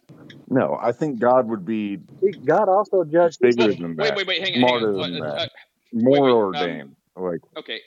Yeah, well, there's a couple things though that again, by your own rules or beliefs, cause a problem for you. So, first of all, the thing about control, like you know, Christianity or the Bible is a is a religion to control people. It's like the worst religion ever if it's meant to control people. People have certainly used it for that, but I mean, if they use it correctly, like you know, just like don't say stuff that's in the Bible. Like, what does it say? Give to Caesar what Caesar's. Like, be a good steward. Uh, you know, follow your you know follow your government basically. Like, so it's saying as long as your world leaders and people in power over you are you know not like telling you to worship them then you know do what do what they command you to do even if if it's like uh, you know um, it's just a very bad system for like trying to control people like for governments and for individual people or i guess in, in modern times even corporations. It's just like look this world is not your home. We have a kingdom that's not of this world. We're going to heaven. So here as much as it's possible for you live at peace with all men. And then it talks about governments and people and how they're supposed to like all mesh together and how you know all, all the rulers are ultimately only in charge because god allows it. Um, so i mean if it's supposed to be a religion to control people it does a really bad job because it puts all the control on a spiritual being in another dimension or in, in heaven in another world um, so I, I would just say that but then the, the uh, last thing i'd say and sorry guys i know there's lots of people wanting to talk I, i'm going to try to make room for everyone to, to jump in but uh, no, hellish I'm um, I'm sorry I keep interrupting, man. Oh I'm no, that's really well, that's fine. You're the one asking the just question. you Um, know but then you said also like you know who's he to favor? Well, ideally, like I believe personally, I believe that all these things were not just because they're like the sworn enemies of the people of God, and like the people of God, you know, had these 613 commands. That if you look through them, you may not like them all. You may not agree with them. You may think, well, why are they forbidden from eating pork and shellfish? But you're going to think, oh, well, these are, you know, compared to the people at the time, these are pretty just, pretty good commands. These are the good moral people of the day, at least by their laws. It didn't mean they didn't break the laws and punished for it, but there were remedies for it. So if you look at their laws, their their constitution, if you will, you'll say this is like these are the most moral good people of the day. And then if you look at the people who are they're like wiping off the face of the earth, these are their sworn enemies who like have declared eternal war on them and kind of like Iran is today against Israel. Anyways, but they're declaring eternal war on them and how they're going to wipe them off the face of the earth.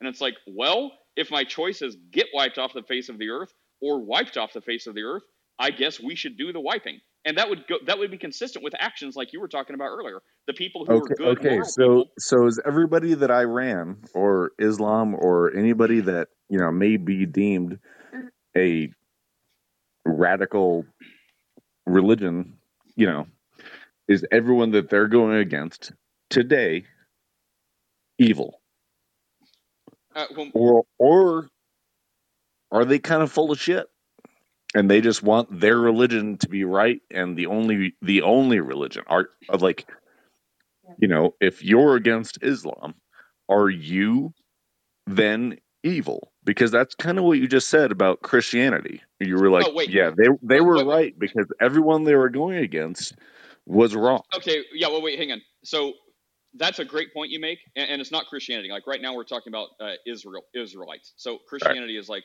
a few thousand away from like Jesus showing up. So we're talking about the Nate, ancient Israelites Nate, before Christianity. But I got I got to call my girlfriend's phone. She lost her phone. I'm sorry. I oh, okay. really am not trying to leave. Uh, I'll fucking.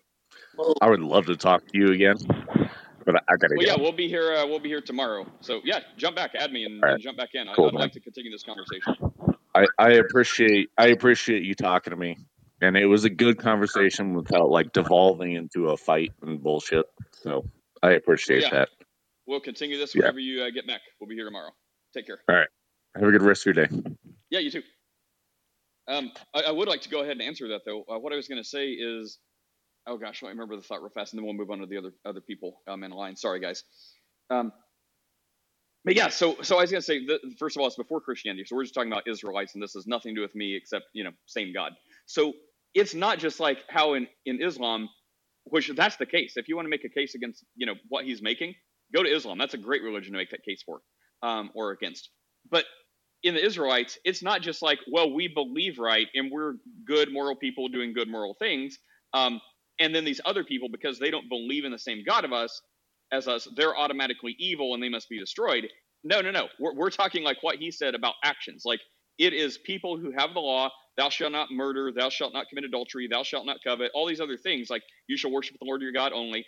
And then we're comparing like these people who they're they're good moral people again not that there's not evil ones breaking the law but their law is is a good moral compass it's a good moral law like do good don't do evil stuff like that and the people they're fighting against and wiping off the face of the earth are not just good innocent people with a different belief system. They are sacrificing their innocence to moloch. They are burning people alive.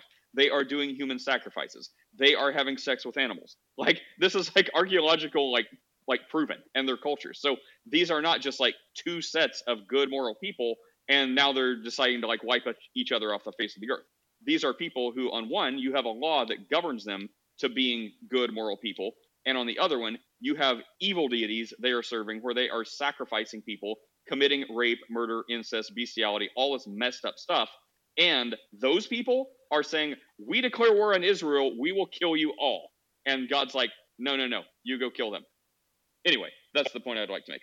Um, does anyone anyone want to say something quickly on that? Yeah. And then I think Heretic was next. Yeah, I think Go ahead, Travis. I, I was really wanting to challenge him on why it was wrong for the Israelites to kill all, all the women except the virgins, because I think they read this verse and they've been uh, they've been confronted by Muslims because when Muslims typically see the word virgin, they instantly think it's for sex. You know, it's like because this religion, Muhammad's whole uh, message was based around his private parts.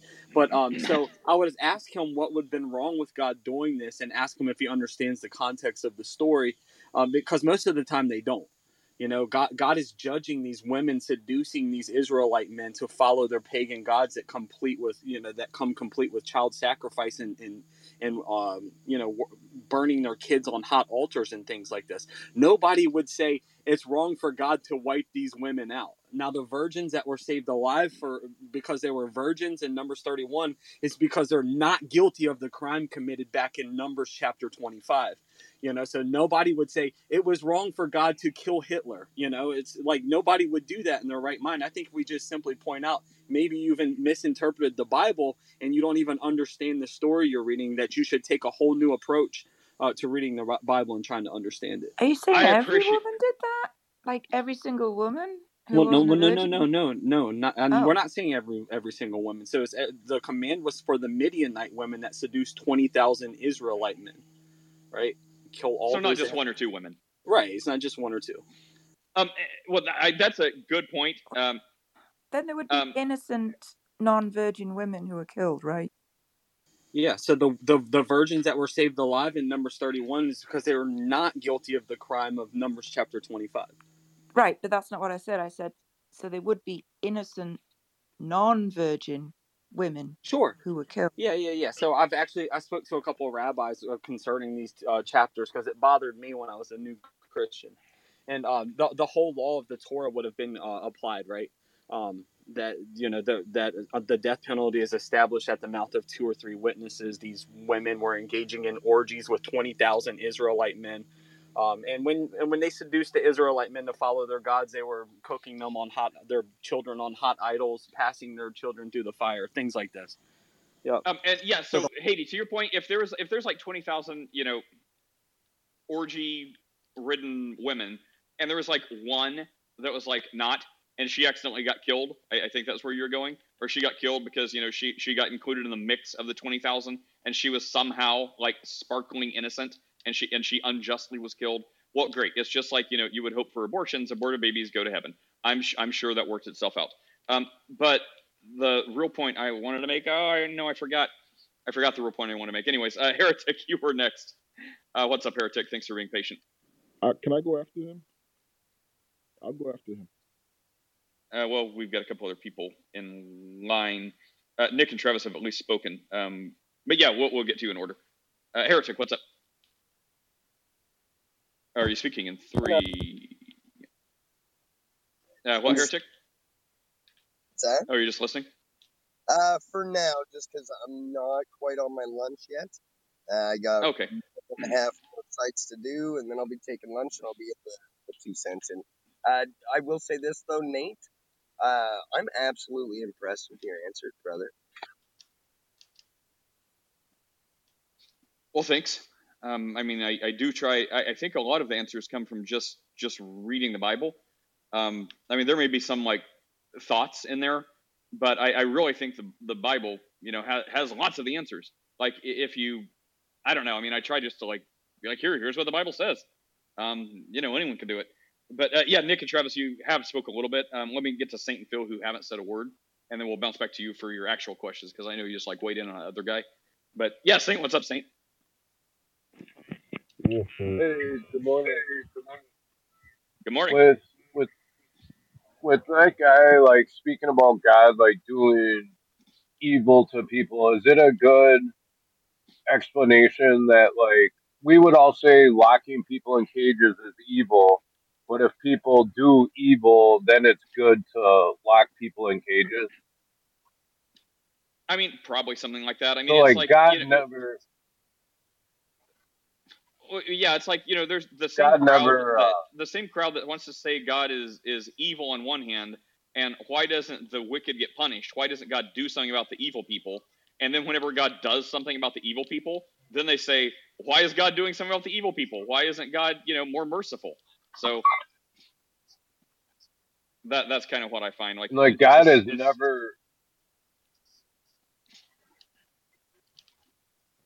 Oh, in our Bible, God's never just randomly. God's never like just randomly gone and attacked people. It's always been for for good reason. Like there's nowhere in the Bible where it's like, oh, these people don't believe in me, so I'm gonna go kill them. It's it's for oh, 100%. good reason why he. And if you just read, I, I don't know if you're trying to be quiet or if you keep breaking up, but I mean, and if people will just read the Bible, it tells you the reasons.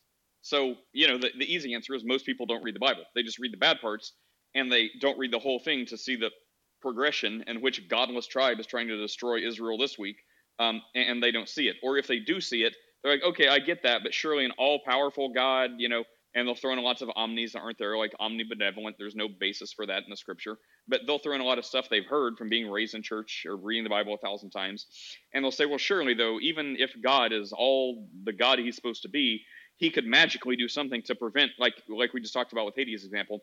Like if there's twenty thousand guilty people and one innocent person, he could magically pluck that person up. I, mean, who knows? Maybe he did. Maybe he transported them away somewhere. We don't know that. Um, anyways, but why would God need people to do divine judgment and stuff like that? And then you cite verses like where God, you know, people were sacrificing idols and turning their back on God, and the earth opens and swallowed like a hundred and something thousand of them. But then that's bad. Why don't they have trials? Why don't they determine people's guilt by weight or on a stone or something like that? So I mean, if people want to justify um, a reason to not entertain this God, they're going to. Like I keep going back to like this one guy, and you know perhaps Michael, but this one guy I met from the Netherlands once. It was like the most like innocent atheist I have ever encountered. Like he just wandered in one of these rooms on Google like a decade ago. He's like, "Hey, I I what is this room? Ask a Christian." And he's like uh, asking some stuff, and he's like kept stopping me. Like I was saying some basic stuff about Jesus, and I mean he had heard Jesus before, but just barely. So like I couldn't say anything about Jesus that he didn't stop me. And he's like, I've never heard this before. I've never heard this. I'm like, really? He's like, yeah, I, I just am an atheist and I don't know about this. I, I want to know what you guys think about, you know, Jesus and Christianity. And I'm like, so why don't you believe? And, you know, it was just like the most innocent atheist ever. He didn't have any bias. He wasn't raised in church. He didn't have like a bad, mean Christian parent. The guy is like as close as to tabula rasa as you can get. He just never heard about God. So that may be one of the people. So I told him about God, and you know, he didn't convert right there. He's like, Well, thank you for sharing. Now I know. He's like, I don't have a problem with Christians. I don't have a problem with religions. I don't even know about it. So I'm like, wow. So, you know, who knows? Maybe there's a chunk of the Netherlands that has now heard the gospel of Christ, um, just like the people in the Amazon rainforest. We don't know.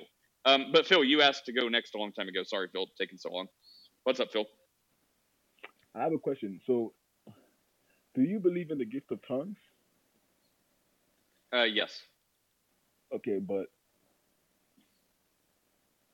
as in, as in, like, what, what, what, what do you think it is? Like, do you believe that it's glossolalia, or like, or do you believe that it's an actual, like, do you believe it's an actual language, it's a prayer language? Uh, so I believe that first, uh, let's put the glossolalia on the side for just a second. I believe, just like the Bible says, the gift of tongues would be to communicate in other languages uh, with with the idea of it being a miraculous sign that if someone who doesn't speak a known language is speaking that language to people and they know that he doesn't speak that language and it's for communication of the gospel i, I believe that's well i'm not done either so I, I, believe that's that's the absolute like uh like rock bottom of tongues that's what it is that's what it was for is to communicate the gospel and show signs and wonders so people would believe. That would be a miracle. Yeah, but the reason why I asked that question is because, and this means no disrespect. It's just how can you do a room like this and you don't even know that you don't even know uh, you, you need to be very knowledgeable of the word. You need to be wise, you know. And you, what you're saying is that you only believe that tongues is a way to basically you're basically saying that tongue it's not in the Bible. It, that that tongues is just basically a way to talk. If somebody is from China and they don't know English, and the guy is, it's just a way for him to talk Chinese to the guy, you know. But it, with through relationship with Christ, you will get to know that tongues is actually a prayer language that you can I'm, actually. I'm can just actually, gonna. you can okay, actually, you know what, Phil? I will answer you. I, you, as if angels have just parted the skies and given me an answer to a question I've been asking. Phil, I'm happy to maybe bring you back up in a minute. I hope you stick around. I was wondering recently, people have jumped in this room in the last two weeks and been hypercritical of me, Steph, the room, how um, you know unchristian we are, how we don't listen, how we don't share the gospel enough. And after painstakingly recounting the experiences, almost all of them have apologized from their ignorance because they came in, listened for five minutes, and jumped down our throats about how we're being Christians wrong and they're being Christians better, and they're here to instruct us. Jesus has a whole thing about remove the log from your eye before you go to your brother about the speck in theirs. So there are people I will listen to who give me criticism, and I will take that.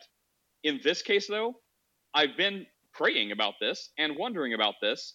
At what point should I take criticism as to not be prideful and to be humble and just with humility accept criticism and try to do better? And at what point should I put up a wall and say, no, you are incorrect. I am correct in this? And I've just got an answer. It's people like you.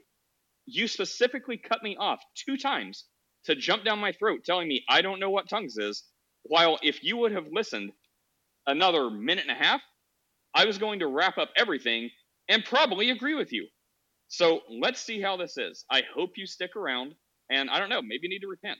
Um, but I would say, pardon me, at its inception, that is the rock bottom gifting of tongues to communicate miraculously in a language you don't speak the gospel. Then I believe that what people call glossolalia through the culture, through whatever they pick that up, through however they come up with the syllables and, and the words and the stuff they do, I believe God can communicate through his church that way. Except then the lines get blurred. Kind of, is it really uh, glossolalia, which which is interpreted, but that's in quotes, and it's really like a word of knowledge or something like that? It could be one of those. But generally speaking, yes, I've been in church services where I've heard people who don't speak in a written down language, you would call it glossolalia, yet the quote interpreter, whether they're independently giving a word of knowledge and calling it interpretation, or it's a legitimate interpretation, I'm fine with either. I think it's a big God. We don't need to limit God. But so glossolalia and the interpretation is a very good, sound message that the church needs to hear. Um, so I believe in that. And then um, I believe in, you mentioned prayer language or a private prayer language. Yes. And instead of likening that to the scripture that talks about tongues and interpretation, I believe that goes to Paul when he says, when you don't know how to pray, the Spirit will pray for you with groans and utterings that, that are indecipherable. And people often, I interpret that as glossolalia, but that means when you're in private, you're not in the public square like the Pharisees, you're in your own room, you're at your end of yourself, you don't know the words to say because you're in such a place of despair or the world is falling down around you and you can't find words and they come out as like wails or groans or glossolalia because that's the cultural thing that you just latch onto. That would be when the Spirit Himself is praying for you, interceding with groans and utterings and perhaps glossolalia because you don't know the words to say. And there is great spiritual gratification in that. And I believe in that. So I like to think that you'd be like, oh, I agree with you. Um, unfortunately, you cut me off twice to tell me I don't believe everything I just told you I believe. So um, thank you um, for revealing this to me um, I, I, am confident now I have my answer on at what point to listen to people and take criticism versus uh, perhaps not. Goodness, Michael, this is how this whole day's been. I just actually wanna... that, that's wrong. Uh, heretic, right? Uh, her, not heretic. Um, uh, hellish. Uh, that was actually a good conversation. Like he, he really doesn't like the idea of God of the Bible, but he was polite and civil. So I, not the whole day has been like that. I just want to hear you say glossolalia a bunch of times. It's funny. Um, how's everybody doing this morning? Um, I saw I saw Skylar was in here a couple minutes ago, and then I, I guess he left. That's Who? Skylar, Skylar Fiction? Yep, I saw him. He was in the uh, he was in the audience. he didn't even say hi. That guy hates me. We used to be friends. I don't know. I don't know. I just I saw him there. Um, oh. I was hoping to I was hoping to chat with him. Anyway, doesn't matter. Um, uh, so I came in just to hear you say a few different things, talking about, oh, you know, God omnipotent, omniscient, all these other things, and omnibenevolent, which the Bible doesn't talk about. And you're right, the Bible. I don't think there's a verse anywhere that says God is all, um, God is all good. But there is a verse that says God is love, right? First John four. Yes. Um, and then there's a biblical definition of love in 1 Corinthians 13. So while you may not be able to say God is all good, um, you can say that God is love because the Bible says that. And then, unless you want to come up with some kind of funky definition for what love is, or the apologetic that I think will be offered is, well, God is all love, but God is also all just, uh, which is what I hear all the time, um, then it can be harder to reconcile, specifically for somebody like me. I won't speak for anybody but myself. When you when you see the things that happen in the Bible, and you say, well, this doesn't this doesn't comport with someone you know that says, know, God's love, right? Unless you want to say that it's quote unquote loving to do some of the things that God does. And then enters the apologetic of, well, God is also just. right? Anyway, that's that's my thoughts on, and I didn't catch the whole thing, but that's the part that I did catch, so that's the part that I'll comment on. Uh, noted. How else is your day going? Uh, everything's going good. Um, You've been having yeah. to duck out for work related stuff the last few I, days. it's what a pain in the ass work is. Yeah, I. it's. I, I mean, I joke. I, I love my job. I love my job. But uh, Oh. like I was, I was joking around with Steph yesterday because I was in for a little bit and only got a chance to say a couple things, and then again, work got in the way. It was just after you left. You had to leave. You had to duck out for something. Um, but yeah, no, it's uh, it's fine. But yeah, it's been. It's hard, like because of what I do. When work is busy, it generally means things aren't going well. So it's like a, a weird kind of um, it, it, it's a weird kind of paradox, right? Where you know I, I love my job, but then when my job is busy, it's because you know, like I said, good things aren't happening. So weird way to look at things, but yeah. And uh, Tra- Travis uh, and Saint and Heretic, I want to see if you're talking in just a second. Uh, so please don't leave. I, I, I hope this will be quick, but I wanted to ask Michael something. Um, not not to get political, but hopefully we can just touch on touch on it and then jump back to these other guys. But I, I just was watching this thing. It was like a compilation of like I don't know TikToks or Twitter stuff, tweets um, from mostly Canadians. Uh, there were some other countries mixed in, but it was mostly Canadian people. Um, yesterday, um, over the last like I don't know month or a couple weeks or so, and it, it, it was mostly like a couple guys. It was mostly like single mothers, and they were like freaking out. They were like crying, and you know, talk about like when you're at the end of yourself. Um, you know, if, if they were Christians, that's where the Spirit may perhaps pray for them. Uh, but they they were like at their end. They were like crying and tears all in their faces and stuff. And they were saying like how they're like trying to get out of Canada. They can't live there. Like they the cost of everything is like crushing them. They can't afford food. They were saying how it's like five dollars for two apples and like ten bucks for like eggs. And um, the last thing was kind of in, in your pr- profession. That one woman said like you know we have free health care, but it I they're on a waiting list for mental health. That's a year away. It, are these people just like paid actors in your? I, I mean, I have my view, but like starting from the most charitable, which is like the farthest away from my view. Um, what do you think these people are just like paid actors, or this is like a small sampling out of the majority who are having a great life and things are affordable, or is this becoming more and more of a thing there? Um, so, so it's interesting, um, uh, and maybe interesting timing on the conversation. I did grocery shopping yesterday. Uh, I bought eggs. It was three dollars and sixty nine cents, uh, and I bought a bag of Granny Smith, my favorite apples, uh, and it was around four bucks.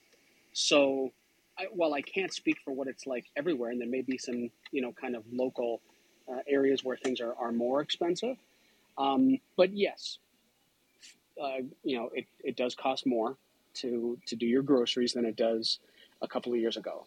I'm not an economist.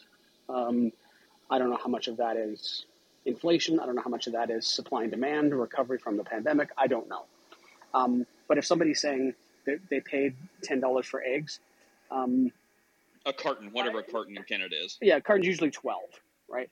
Um, that doesn't seem to to that doesn't seem to jive with any of my experiences.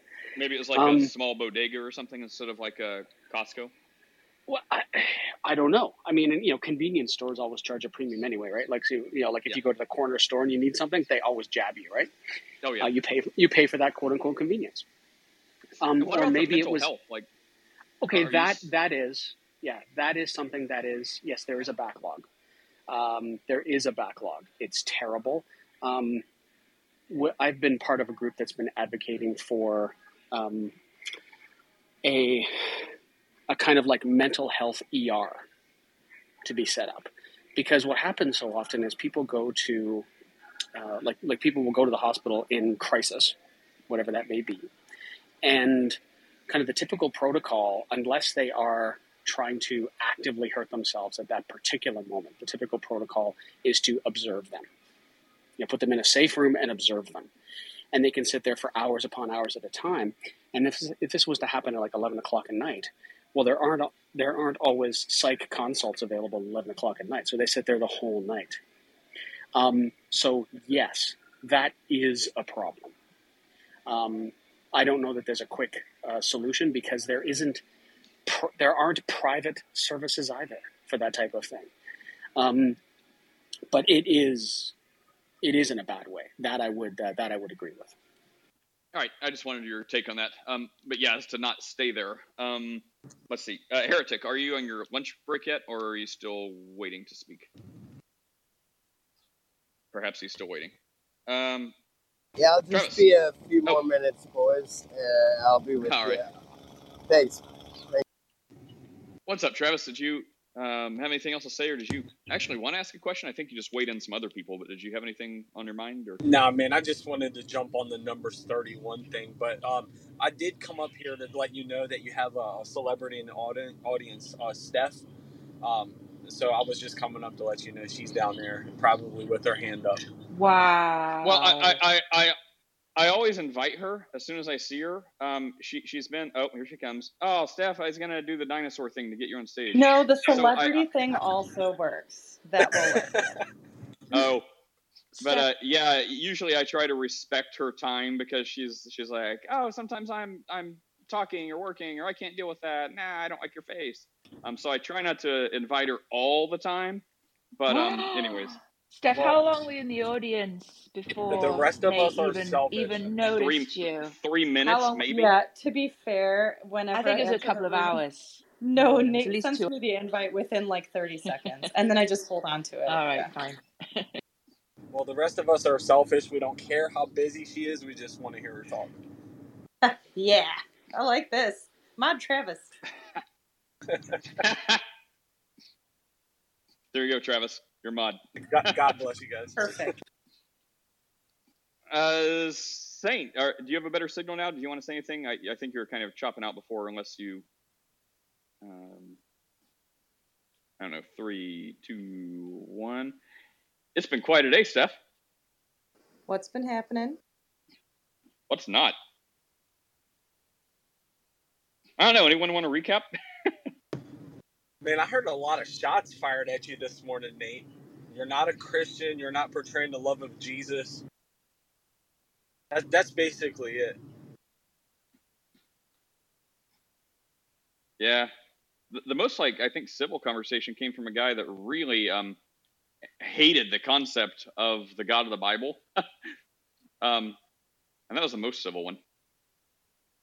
Yeah, he didn't understand how God doesn't just award people for being good people, you know, like good works and things like that. So that was his his basic argument. Well, it's like how you goodness, I'm channeling Roy. It's like how you see a thing is how you treat a thing, right? So if you see God as, you know, wiping people off the planet and being a, a mean guy and like just, you know, rolling over people and, you know, like good little people innocently sacrificing their babies to Baal while God punishes them. I mean, if you see God as like mean and vengeful, and you know, why can't God just snap his fingers? Why doesn't he just snap his fingers? And you know that that's kind of the out you give God, and if he doesn't take it, he either doesn't exist, or if he does exist, he's evil, um, or limited. Well, that's how you're going to treat him. Versus, you know, the other side, this I believe the correct side, that thinks that you know, I mean, the Bible. If you just read the entire thing, explains a great, great detail, and the things that are are left. Uh, undetailed can be further detailed in the Talmud because most of the time we're talking about stuff like laws and rules and wars and battles, which is further explained how these things happen in the Talmud. So, not a Christian thing, it's a Jewish thing, it's a people whose history this actually is thing. Um, but then beyond that, it's just like, well, you know the qualities and characters of God. So, God can't be, you know, these good, merciful, gracious qualities and justice, um, and also willy nilly be evil. So, there, there's a tension there and it's not that people didn't know what they were writing a Bible. Like so, there, they it's not like someone was writing good stuff about God and someone else was writing about how bad God is, and the two never had a conversation. Or like, oh, oops, I guess we need to edit this. Like that's very unlikely. People knew what they were writing. So anyway, that's kind of where we are. Uh, Steph, did you invite Abdallah? I, I see he's here. Uh oh, was I not supposed to do that? I saw his hand up, Nate. Nope, that just means you get to talk to him. Oh. All right, Abdallah, what's your question for Travis? I'll be quiet as Um, long as I can. It may only be a minute. Why? Why is that? Uh, go ahead. Did you have a question, Abdallah? Yeah. So I, I have a few questions. I came across this um, room yesterday, and since then I've written down some questions. my first one would be, and to be honest, um, I'm directing it to Nate. If he doesn't want to answer, then you can pass the question to Okay, someone fine. else. I'll I'll Uh, answer. thank you kindly. Uh, what led you to embrace your current faith, and what aspects of it resonate most with you? Uh, what led me to it? Um, I had a understanding. I was I grew up in a Christian church, so I had an understanding with all the stories and all the stuff you're supposed to do to be a Christian. And then at one point in my life, uh, really my early teen years, and and especially my later teen years, I looked into it more, not just from like a you know a story or something my parents told me, but for myself. And especially in my later teen years or mid teen years, I really did what the Bible said. Like Jesus says, if you want this eternal life, if you want uh, to be aware and united with your Creator, then pray directly to Jesus. Seek God, open your heart, be humble, be sincere. And that's exactly what I did. And whenever I did this, um, it was just like the something I became spiritually aware. Like I became aware that the Bible is absolutely the Word of God. Like I've been told that. wasn't sure if I believe that. I don't think you have to believe it to be a Christian, but something just spiritually made me aware that yes, this is the true Word of God, and God, uh, God is real, and it is Jesus of the Bible. So, I, funny enough, I did exactly what the Jesus in the Bible says to do, and the result was I became spiritually aware, and it was confirmed. Uh, that's that's what led me to the belief. That's why I believe that. So it wasn't just like reading a book and I just do what a book says. Um, I, I mean, you know, I did what the book says, but in this case, doing what the book says was praying directly to God. So I did that, and I believe God confirmed it. Uh, have there been any moments in your spiritual journey where you've encountered any doubt or uncertainty?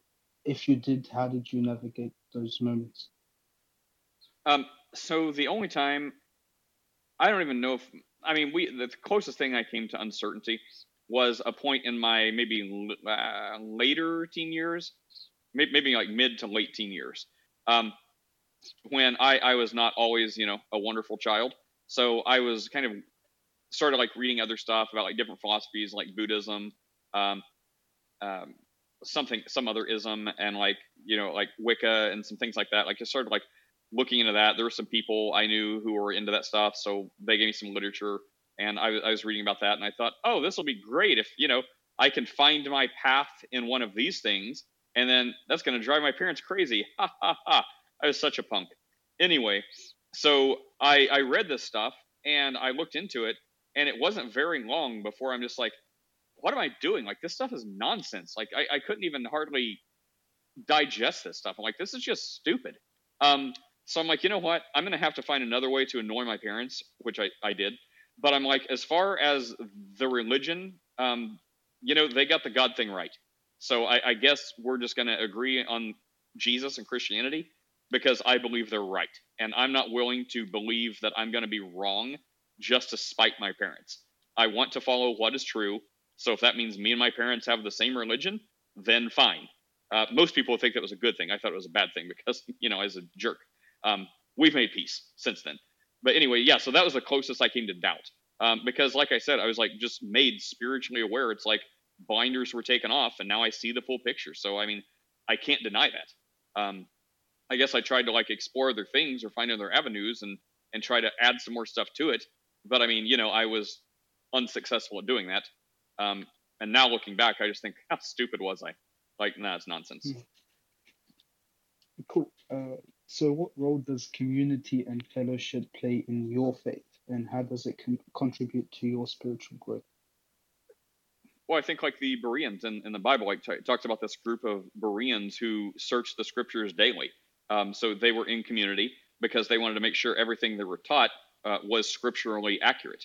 So if they would hear a missionary or hear someone talking about Jesus or talking about Christianity, um, you know, they would search the scriptures, they'd search the scrolls and make sure it lined up.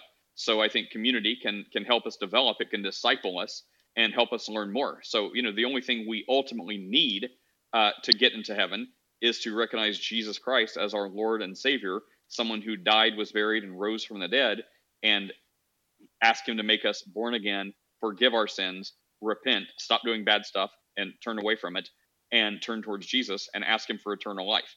If you know enough to believe that and ask Jesus, pray to Jesus for that, then you're saved. The Holy Spirit, God Himself, will live with you and continue guiding me, uh, guiding you. Uh, but if we have the benefit of community, that can be faith building. It can help you accurately discover scriptures, and you know it can help you flesh out finer doctrines. Not necessarily to save you because you're already saved, but it can help you grow in your walk. Like the last thing I'll say, Paul talks about, you know, at a certain point you need to stop drinking the milk of the word and get on the meat of the word. So instead of just being mm-hmm. like, yes, I I believe in Jesus, I'm saved, great. Now what are you going to do about it? It's like live like Jesus. So if you have your salvation and you know you're still a jerk of a person, become more Christ-like. Get into the meat of the word. Like learn about what Jesus actually did. Learn how he says you should visit widows, visit the orphans, you know, help the sick, feed the hungry. Like, you know, you should be doers of the word, not just hearers. So community can yeah, help a lot with that. Yeah. Um, can you describe a personal experience or an encounter that deepened your faith or led to a spiritual insight? Is uh, that that first? The... Is he just reading from a list? Well, he said he I said he had questions from yesterday. Yeah. Yeah, he, he said he was here yesterday and wrote down list questions. Of questions.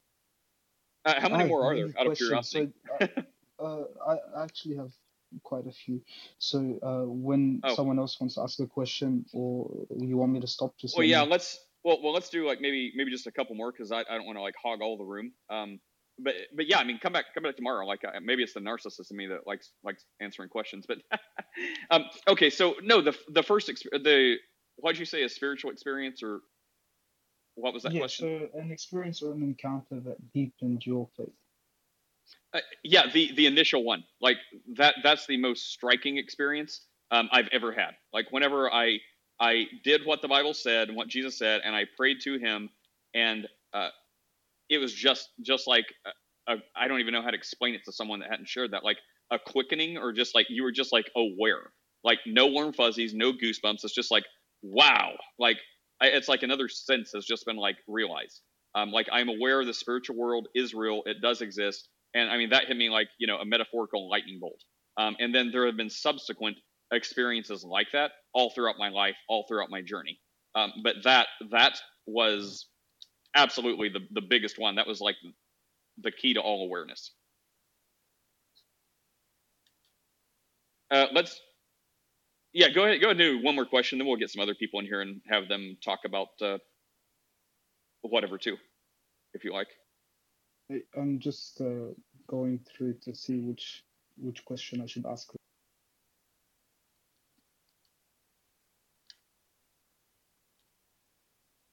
Hey Abdullah, can you give me a follow, man?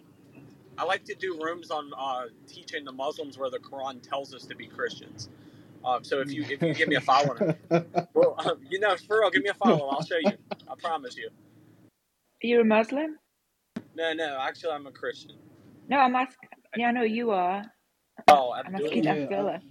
yeah. Uh, I mean, the name and the picture should give it away. Well, no, well, Yeah, no, but you could be, like you could just be a someone that lives in the Middle East. It sound no, like no. just I, I from was your question. Why are you asking those questions? Australia. Okay, Um, so my because I'm, question to uh, you is, why are you asking yeah. those questions? Why aren't you telling him why Islam is true? I don't know why you need to Because interview him Oh like no, you're no. Ask him to give me a follow. We'll do it another time. Oh, hey. No, I'm just uh, asking him answer your something different. yeah, to I think your she's saying. I, I think she's saying. Uh, you know, why do you just assume he's a Muslim based on his No, profile picture? no, I'm not. No, I'm not saying that. I'm His asking name is him why. literally slave of Allah. Yeah. I'm not. Abdullah, you because were I better. Can you ask us questions? Because these other ones are getting us in trouble. I'm asking him why he's asking Nate those questions. That's my question. oh, As a Muslim, why is he not saying to Nate, "Hey, you've got it wrong, bro. Uh, let me tell you about reasonable why you're wrong and I'm right." But uh, I instead, mean, he's just it's like, "To tell me your life story." So it's obviously Yeah. like leading somewhere, right? You you you're on some Um, sort of no, t- I, I tree have of questions. questions. Okay, yeah, just No, tell no, me I have many questions. I don't have a final question or like a final statement. A genuine conversation. Uh, obviously, I'm a real person. He's a real person. This is an opportunity. I've only been on Clubhouse for a week, um, and this is probably the only opportunity I have to talk to a Christian. I don't uh, I, like even in person. I, I'm friends with maybe one Christian, but uh, even then, I, I don't feel like they're comfortable enough to like. They'll always feel like I'm judging. You know, no matter the question, I'm genuinely curious. I see. So it's curiosity because you don't really know a lot of questions. I don't know and any you kind of you're trying to figure out why they. Okay, that's Oh, fair. Haiti enough. is This could be leading him home. Wait, wait. So, someone's. Oh, hang on. Someone's got a. Someone's got a lot of static. Wait, wait. Let's figure out the static. That is killing me. Who's got the static? Oh, the. Okay, bro, that is super bad audio. You, you need to fix that. But Abdullah, did you did you find uh, your last question? And by the way, like I appreciate it. Uh, yeah, we can turn that around. Haiti, why do you expect expect all Muslims to be combative? No, I know you, don't. I know you don't. expected Just a that, joke. mate. Like you expected that yourself, right? You said three minutes and you'd probably lose it. Um, You're right. yeah, I, I, like I, I, I did have a understand. I did have a feeling. well, it's I, nice to be pleasantly surprised, right? Like there's there's not a lot of people um like uh I I don't know like um like you here. Um so you know we could get jaded and have preconceived notions, which is bad because you know there are some Muslims who I've, I've talked to and I'm friendly with, and you know we have pleasant conversations although we disagree. Um, you know there are some Christians who you'll be able to have pleasant conversations and they won't railroad you and like you know tell you how you're possessed by demons and stuff like that, and you can get along and have good conversations. But then you're going to have other Christians who you think, my gosh, are they Christians? Um, anyway, so you know you said you've been in Clubhouse a week. Um, Lord have mercy on you. But um, anyways, you can always come back here. We're usually pretty pretty easygoing. But yeah, did you have a final question there?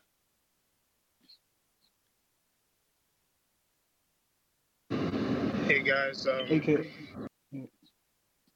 Uh, I, I guess it, since it's my final question, uh, and uh, first comment I saw when I got up on stage was about Trinity. Don't go Trinity. Uh, my final question would be: In your view, what is? Uh, oh, okay, so some critics argue that the Trinity is not explicitly mentioned in the Bible. How do you respond to this? Do you have a verse on the top of your head, uh, something I yeah. should look So up, something I should so read? Yeah. So quickly, and yeah, and it's not to like cut you off. I mean, I, I love questions, but um, you know, I, I only have limited time. Like if you get here like two hours before before now tomorrow, I'll be able to have lots more time. Um, so it's just a time constraint. But yeah, so I mean, the first thing I do is go to the very first page in the Bible. I believe that's where you start to see the Trinity when you have uh, the geographical location for the Holy Spirit. It says the Holy this Holy Spirit hovered on the face of the deep, on the waters of the earth, and uh, God is talking. And I believe you have the Father talking to the Son, who says, "Let us create man in our image." And then thousands of years later, you know, we have humans, and when Jesus shows up, he looks like a human, and we look like Jesus. So who would he who would he talk to?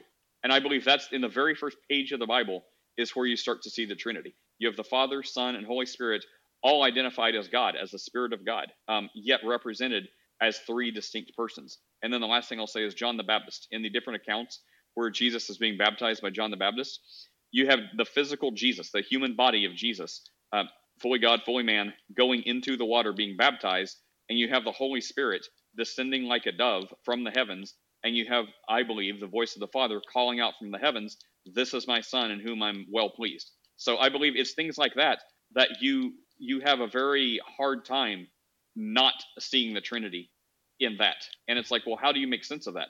Because Jesus Himself says, "Hear, O Israel, the Lord our God is one." Um, so I believe it is one God. Yet we clearly see the Spirit of God and the Son of God, um, all divine, all divinity. Um, so I, I believe that those are the really good Thank cases you. I, the I'm Trinity. pretty sure Heretic is free now, so I'm moving down. Can I add? Can I add to that just for real quick? We don't we don't believe that God has to use the word Trinity. That the, the concept is there in Scripture, uh, Abdullah. You know, just uh, we believe that God can be on earth and enthroned in heaven at the same time without God using the word Trinity. The, the implications are there in Scripture, right? Just like if you were to read a book about a guy named uh, Jim who wore a, a woman's dress and wore high heels and wore a wig at night, I mean, you would derive, derive the concept that Jim is a, is a cross dresser without the word cross dresser being used. So the concept the concept of the Trinity is all over the Bible uh, from start to finish, friend. Uh, yeah, I believe that. Uh, would you like to respond to that, Abdullah? Or oh, he oh he went. Did he go to the audience or? Okay. Anyways, yeah, Abdullah, feel free to jump back. Um, jump back. Uh, yeah, tomorrow or whenever. But yeah, I would I would point people that, and I agree with Heretic that yeah, if you and also like most people, like when we're creating the image, I think a lot of people don't mention this in the discussion because depending on whether you're like, oh gosh, what's what's the word? Um, like whether you believe it's body, soul, and spirit, or just body and spirit slash soul, dichotomist or trichotomist. So a lot of a lot of people there will be disagreement, but typically, like whenever people, it's a common saying, right? Like body, soul, and spirit, or body, mind, and spirit. Some some iteration that there are three parts that humanity is a triune being. I believe also that kind of goes to the let us create man in our image. So you see one God, yet three distinct persons. Uh, so I mean, all analogies break down. So God is fully God all the time. Uh, we are just creating the image and likeness of God. So I think much much how like most people, not even Christians, have some concept of like a trichotomy, like either your mind, soul, body, or mind, spirit, body, like secularly speaking. So for Christianity, it would be like body, soul, and spirit, and that that's sort of representative, I believe, of like your your body, your your body would be like Jesus, right? Like the flesh of Jesus. Your spirit would be, I mean, you know, equated to like the Holy Spirit, the part of you that's going to eternally exist, and your soul would be like your your power center, like your mind, your will, your emotions, things like that. That would kind of be like analogous to the Father. Um, so it's not a one to one comparison because that would be like three three things of ourself yet we are still one being. Um, but you, I think you can get a glimpse of that, um, the whole created in the image of God thing. Anyway, um, heretic, yeah, you're speaking now, right? Hey, I'm heading back into work, Nate. Thanks, man. God bless you guys. Love you all. See you Take care, Travis. Uh, heretic. Um, okay, well, Steph, you've been too quiet. I know our new babysitter just got here. We had to set her up for the day, and now I need to take a shower, so I'm going to keep being quiet. But I'm listening. Uh, V. Amen podcast. What were you saying? Can you guys hear me? Uh, yeah, you have some static in the background, but we hear you. Sorry, I'm, I'm driving. Um, I just came up to uh, say something to uh, Abdullah. Uh, Kawaiseni Samal Celtic, Habibi. Um, I've, I've talked to him before. Um, and we, we've had a really good conversation. Um, so it's good to hear your voice again, bro. Um, if you don't mind, we could hop in a room for a second, um, and I can answer some of those questions, you know, just so we can kind of allow the stage here to kind of keep flowing. But I'll hop in a private room for you if you don't mind, um, and we can continue the conversation. I guess if that's okay with you, I'm gonna send you a, a wave and just answer my wave. But uh, thank you guys for allowing me to speak for a second. God bless. Of course, and yeah, Abdul, I'm I'm happy to keep talking. So tomorrow or whatever, come back. But yeah, I, I've got to go. But let's see what Jason has to say, um, and then I'm gonna have to run after that. Jason, what's up, man? Are you speaking? Oh yeah, I'm here. Um, I you know, if you're gonna end the room, it's totally fine. I don't I don't have to. I just kind of came up to. Oh no, engage. talk. I'm, I'm yeah. I specifically want to hear what you have to say, and, and then there's just like no one else on the stage. So yeah, I've, I've got some time. Go ahead. Um, I mean, I guess the only question I would have, or at least one of them, is I'm just curious of your perspectives with regards to science and the Bible. Do you see the Bible conflicting with science, or like as an example, things like the creation story, uh, the age of the earth? Do you, I'm just curious what your perspectives are. Uh, no, I think for for centuries the Bible and science went hand in hand. I mean, uh, hand in glove. I mean, you know, the Bible is what I think inspired a lot of you know the first Christian scientists. Um, but but no, I, I don't think there is a conflict with science in the Bible. I think there are conflicts between science and some interpretations of the Bible. Um, so some people that do that regarding you know the age of the earth or whatever. Uh, but no, I, I, don't think in itself the Bible and science conflict. Um, and you know, to the Bible's point, we also don't know everything about science, right? Like we recently, in the last what several years, learned, as far as we can tell, we could still be wrong again. That w- we were wrong as humanity on the age of the universe. Like I, I forget exactly, but it was like you know people assumed it was like 14 or 15 billion years old, and then someone did some calculations and like, oh, oops, guys, we were wrong by like a billion and a half years. So who's to say we weren't right the first time and we're wrong this time? But you know, science is open to change. Um, there are some things like you know gravity. We we're pretty sure we have a handle on. Um, but if at some point we start flying up in the sky, um, we may need to rethink that. But uh, you know, so I, I, would just say that like certain science that you can experience like gravity, it's it's really hard to think that's going to have a problem with it. Um, other things, even like the theory of evolution, I understand the scientific theory is basically fact, but um, you know, so was the age of the universe until there was a flaw in it. So somewhere between uh, you know, the Bible, I, I, think the farthest the Bible can go is you need God to divinely create, uh, you know, a literal Adam and Eve with the existence of a soul, which science will probably never speak to because it's like can't measure it, can't test it, can't prove it. So maybe it's there, maybe it's not. We don't know. Um, that's the science answer. Um, and that's the claim of the Christianity that that's like the must-have claim to still be in line with the Bible and not have the Bible, uh, you know, conflicting with science, which it doesn't. Um, so I'd say things like that. And then if people want to say, well, no, you know, the Earth is definitely only six thousand years old, um, because of math they do or whatever, that's one person's claim. Um, that doesn't mean that they're not messing up something or getting something wrong. And then to the other point, just to the extreme point, perhaps we have a completely wrong understanding of time, and that's why we can't, uh, you know, do interstellar travel because of our incorrect understanding of time and years. And when we figure that out, we'll be like, oh, right, we're in a perpetual non existent state. And the age of the earth is actually like, uh, you know, eight days old. I mean, I, I realize that sounds insane, but do you get what I'm trying to say? We can start from there and just walk it back to where the Bible and science can like shake hands and be friends again. Yeah, I mean, I think I would agree if what you're saying is that um, science that that there's not a conflict between the Bible and science, and an example would be that if the Bible says the Earth is seven days old, that that that is a, probably an incorrect interpretation of the Bible. That the Bible, that the Earth is not seven days old, that it is is much older, but that doesn't necessarily mean that the Bible is incorrect. It may be just the people are misinterpreting what they're reading. Is that yes. would that be correct? Uh, yes, like for example, there there are lots of people. I mean, there's different ideas. Like the literal view is like you know seven thousand or six thousand years or whatever. Young Earth creationists, which I think there's some dispute about that. Like I don't even think all young Earth creationists agree on the date. Like I think some think it's like six thousand, some think it's seven thousand. So I mean, you know, who's right between them? Um, but then there's like the, the, gap theory, and then there's you know kind of a traditional um, interpretation that between Genesis one and two, which is kind of like the gap theory, uh, but a little different. That uh, you know some cataclysmic event happened and went wrong, and uh, God recreated some stuff. Because in, in chapter two, you don't see like the planet being formed. You don't see, I think, like water uh, being remade or showing up again.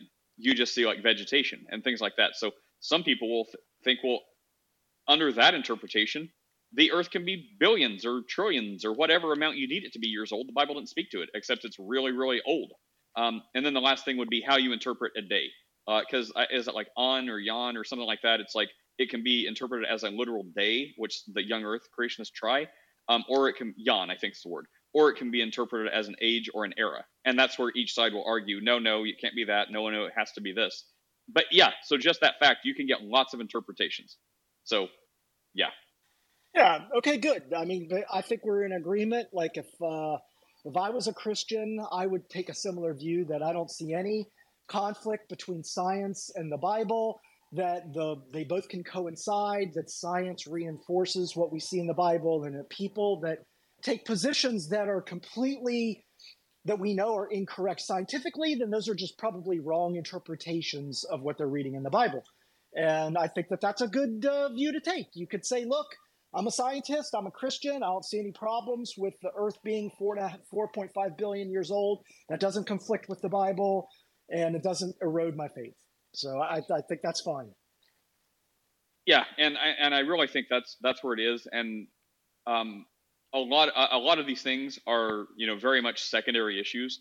So like you know you can believe some really crazy stuff if you want, and still be on God's good side, as it were. So you know the the ultimate point of the Bible is, you know, God Himself came to earth in the human form of Jesus. So if you believe that, the death, burial, resurrection, ask Him to save you, forgive you, make you born again, give you eternal life, and you pray directly to this being being spoken of, that's the point. So if you have faith that, you know, this is true and you believe this, then great. You can mess up all kinds of other stuff and still be eternally fine. Um, so while people like to quibble about you know creation and young Earth, old Earth, and all these other things, um, they can disagree on that. But as long as they still agree on like the main point of the Bible, um, you know, they're good according to the Bible. Yeah. Okay, that's cool. That that was the only question I had. So thank you. Well, I appreciate it. Well, thanks everyone for being here, and we'll probably be back tomorrow. So take care, and I think the podcast, if you guys want to hear us fight about Jesus on the road, uh, check out that the top link, askachristian.podbean.com. But anyways, off to do some other work to uh, make some money. I guess feeding my family is important at some point. All right, see you guys later. Take care.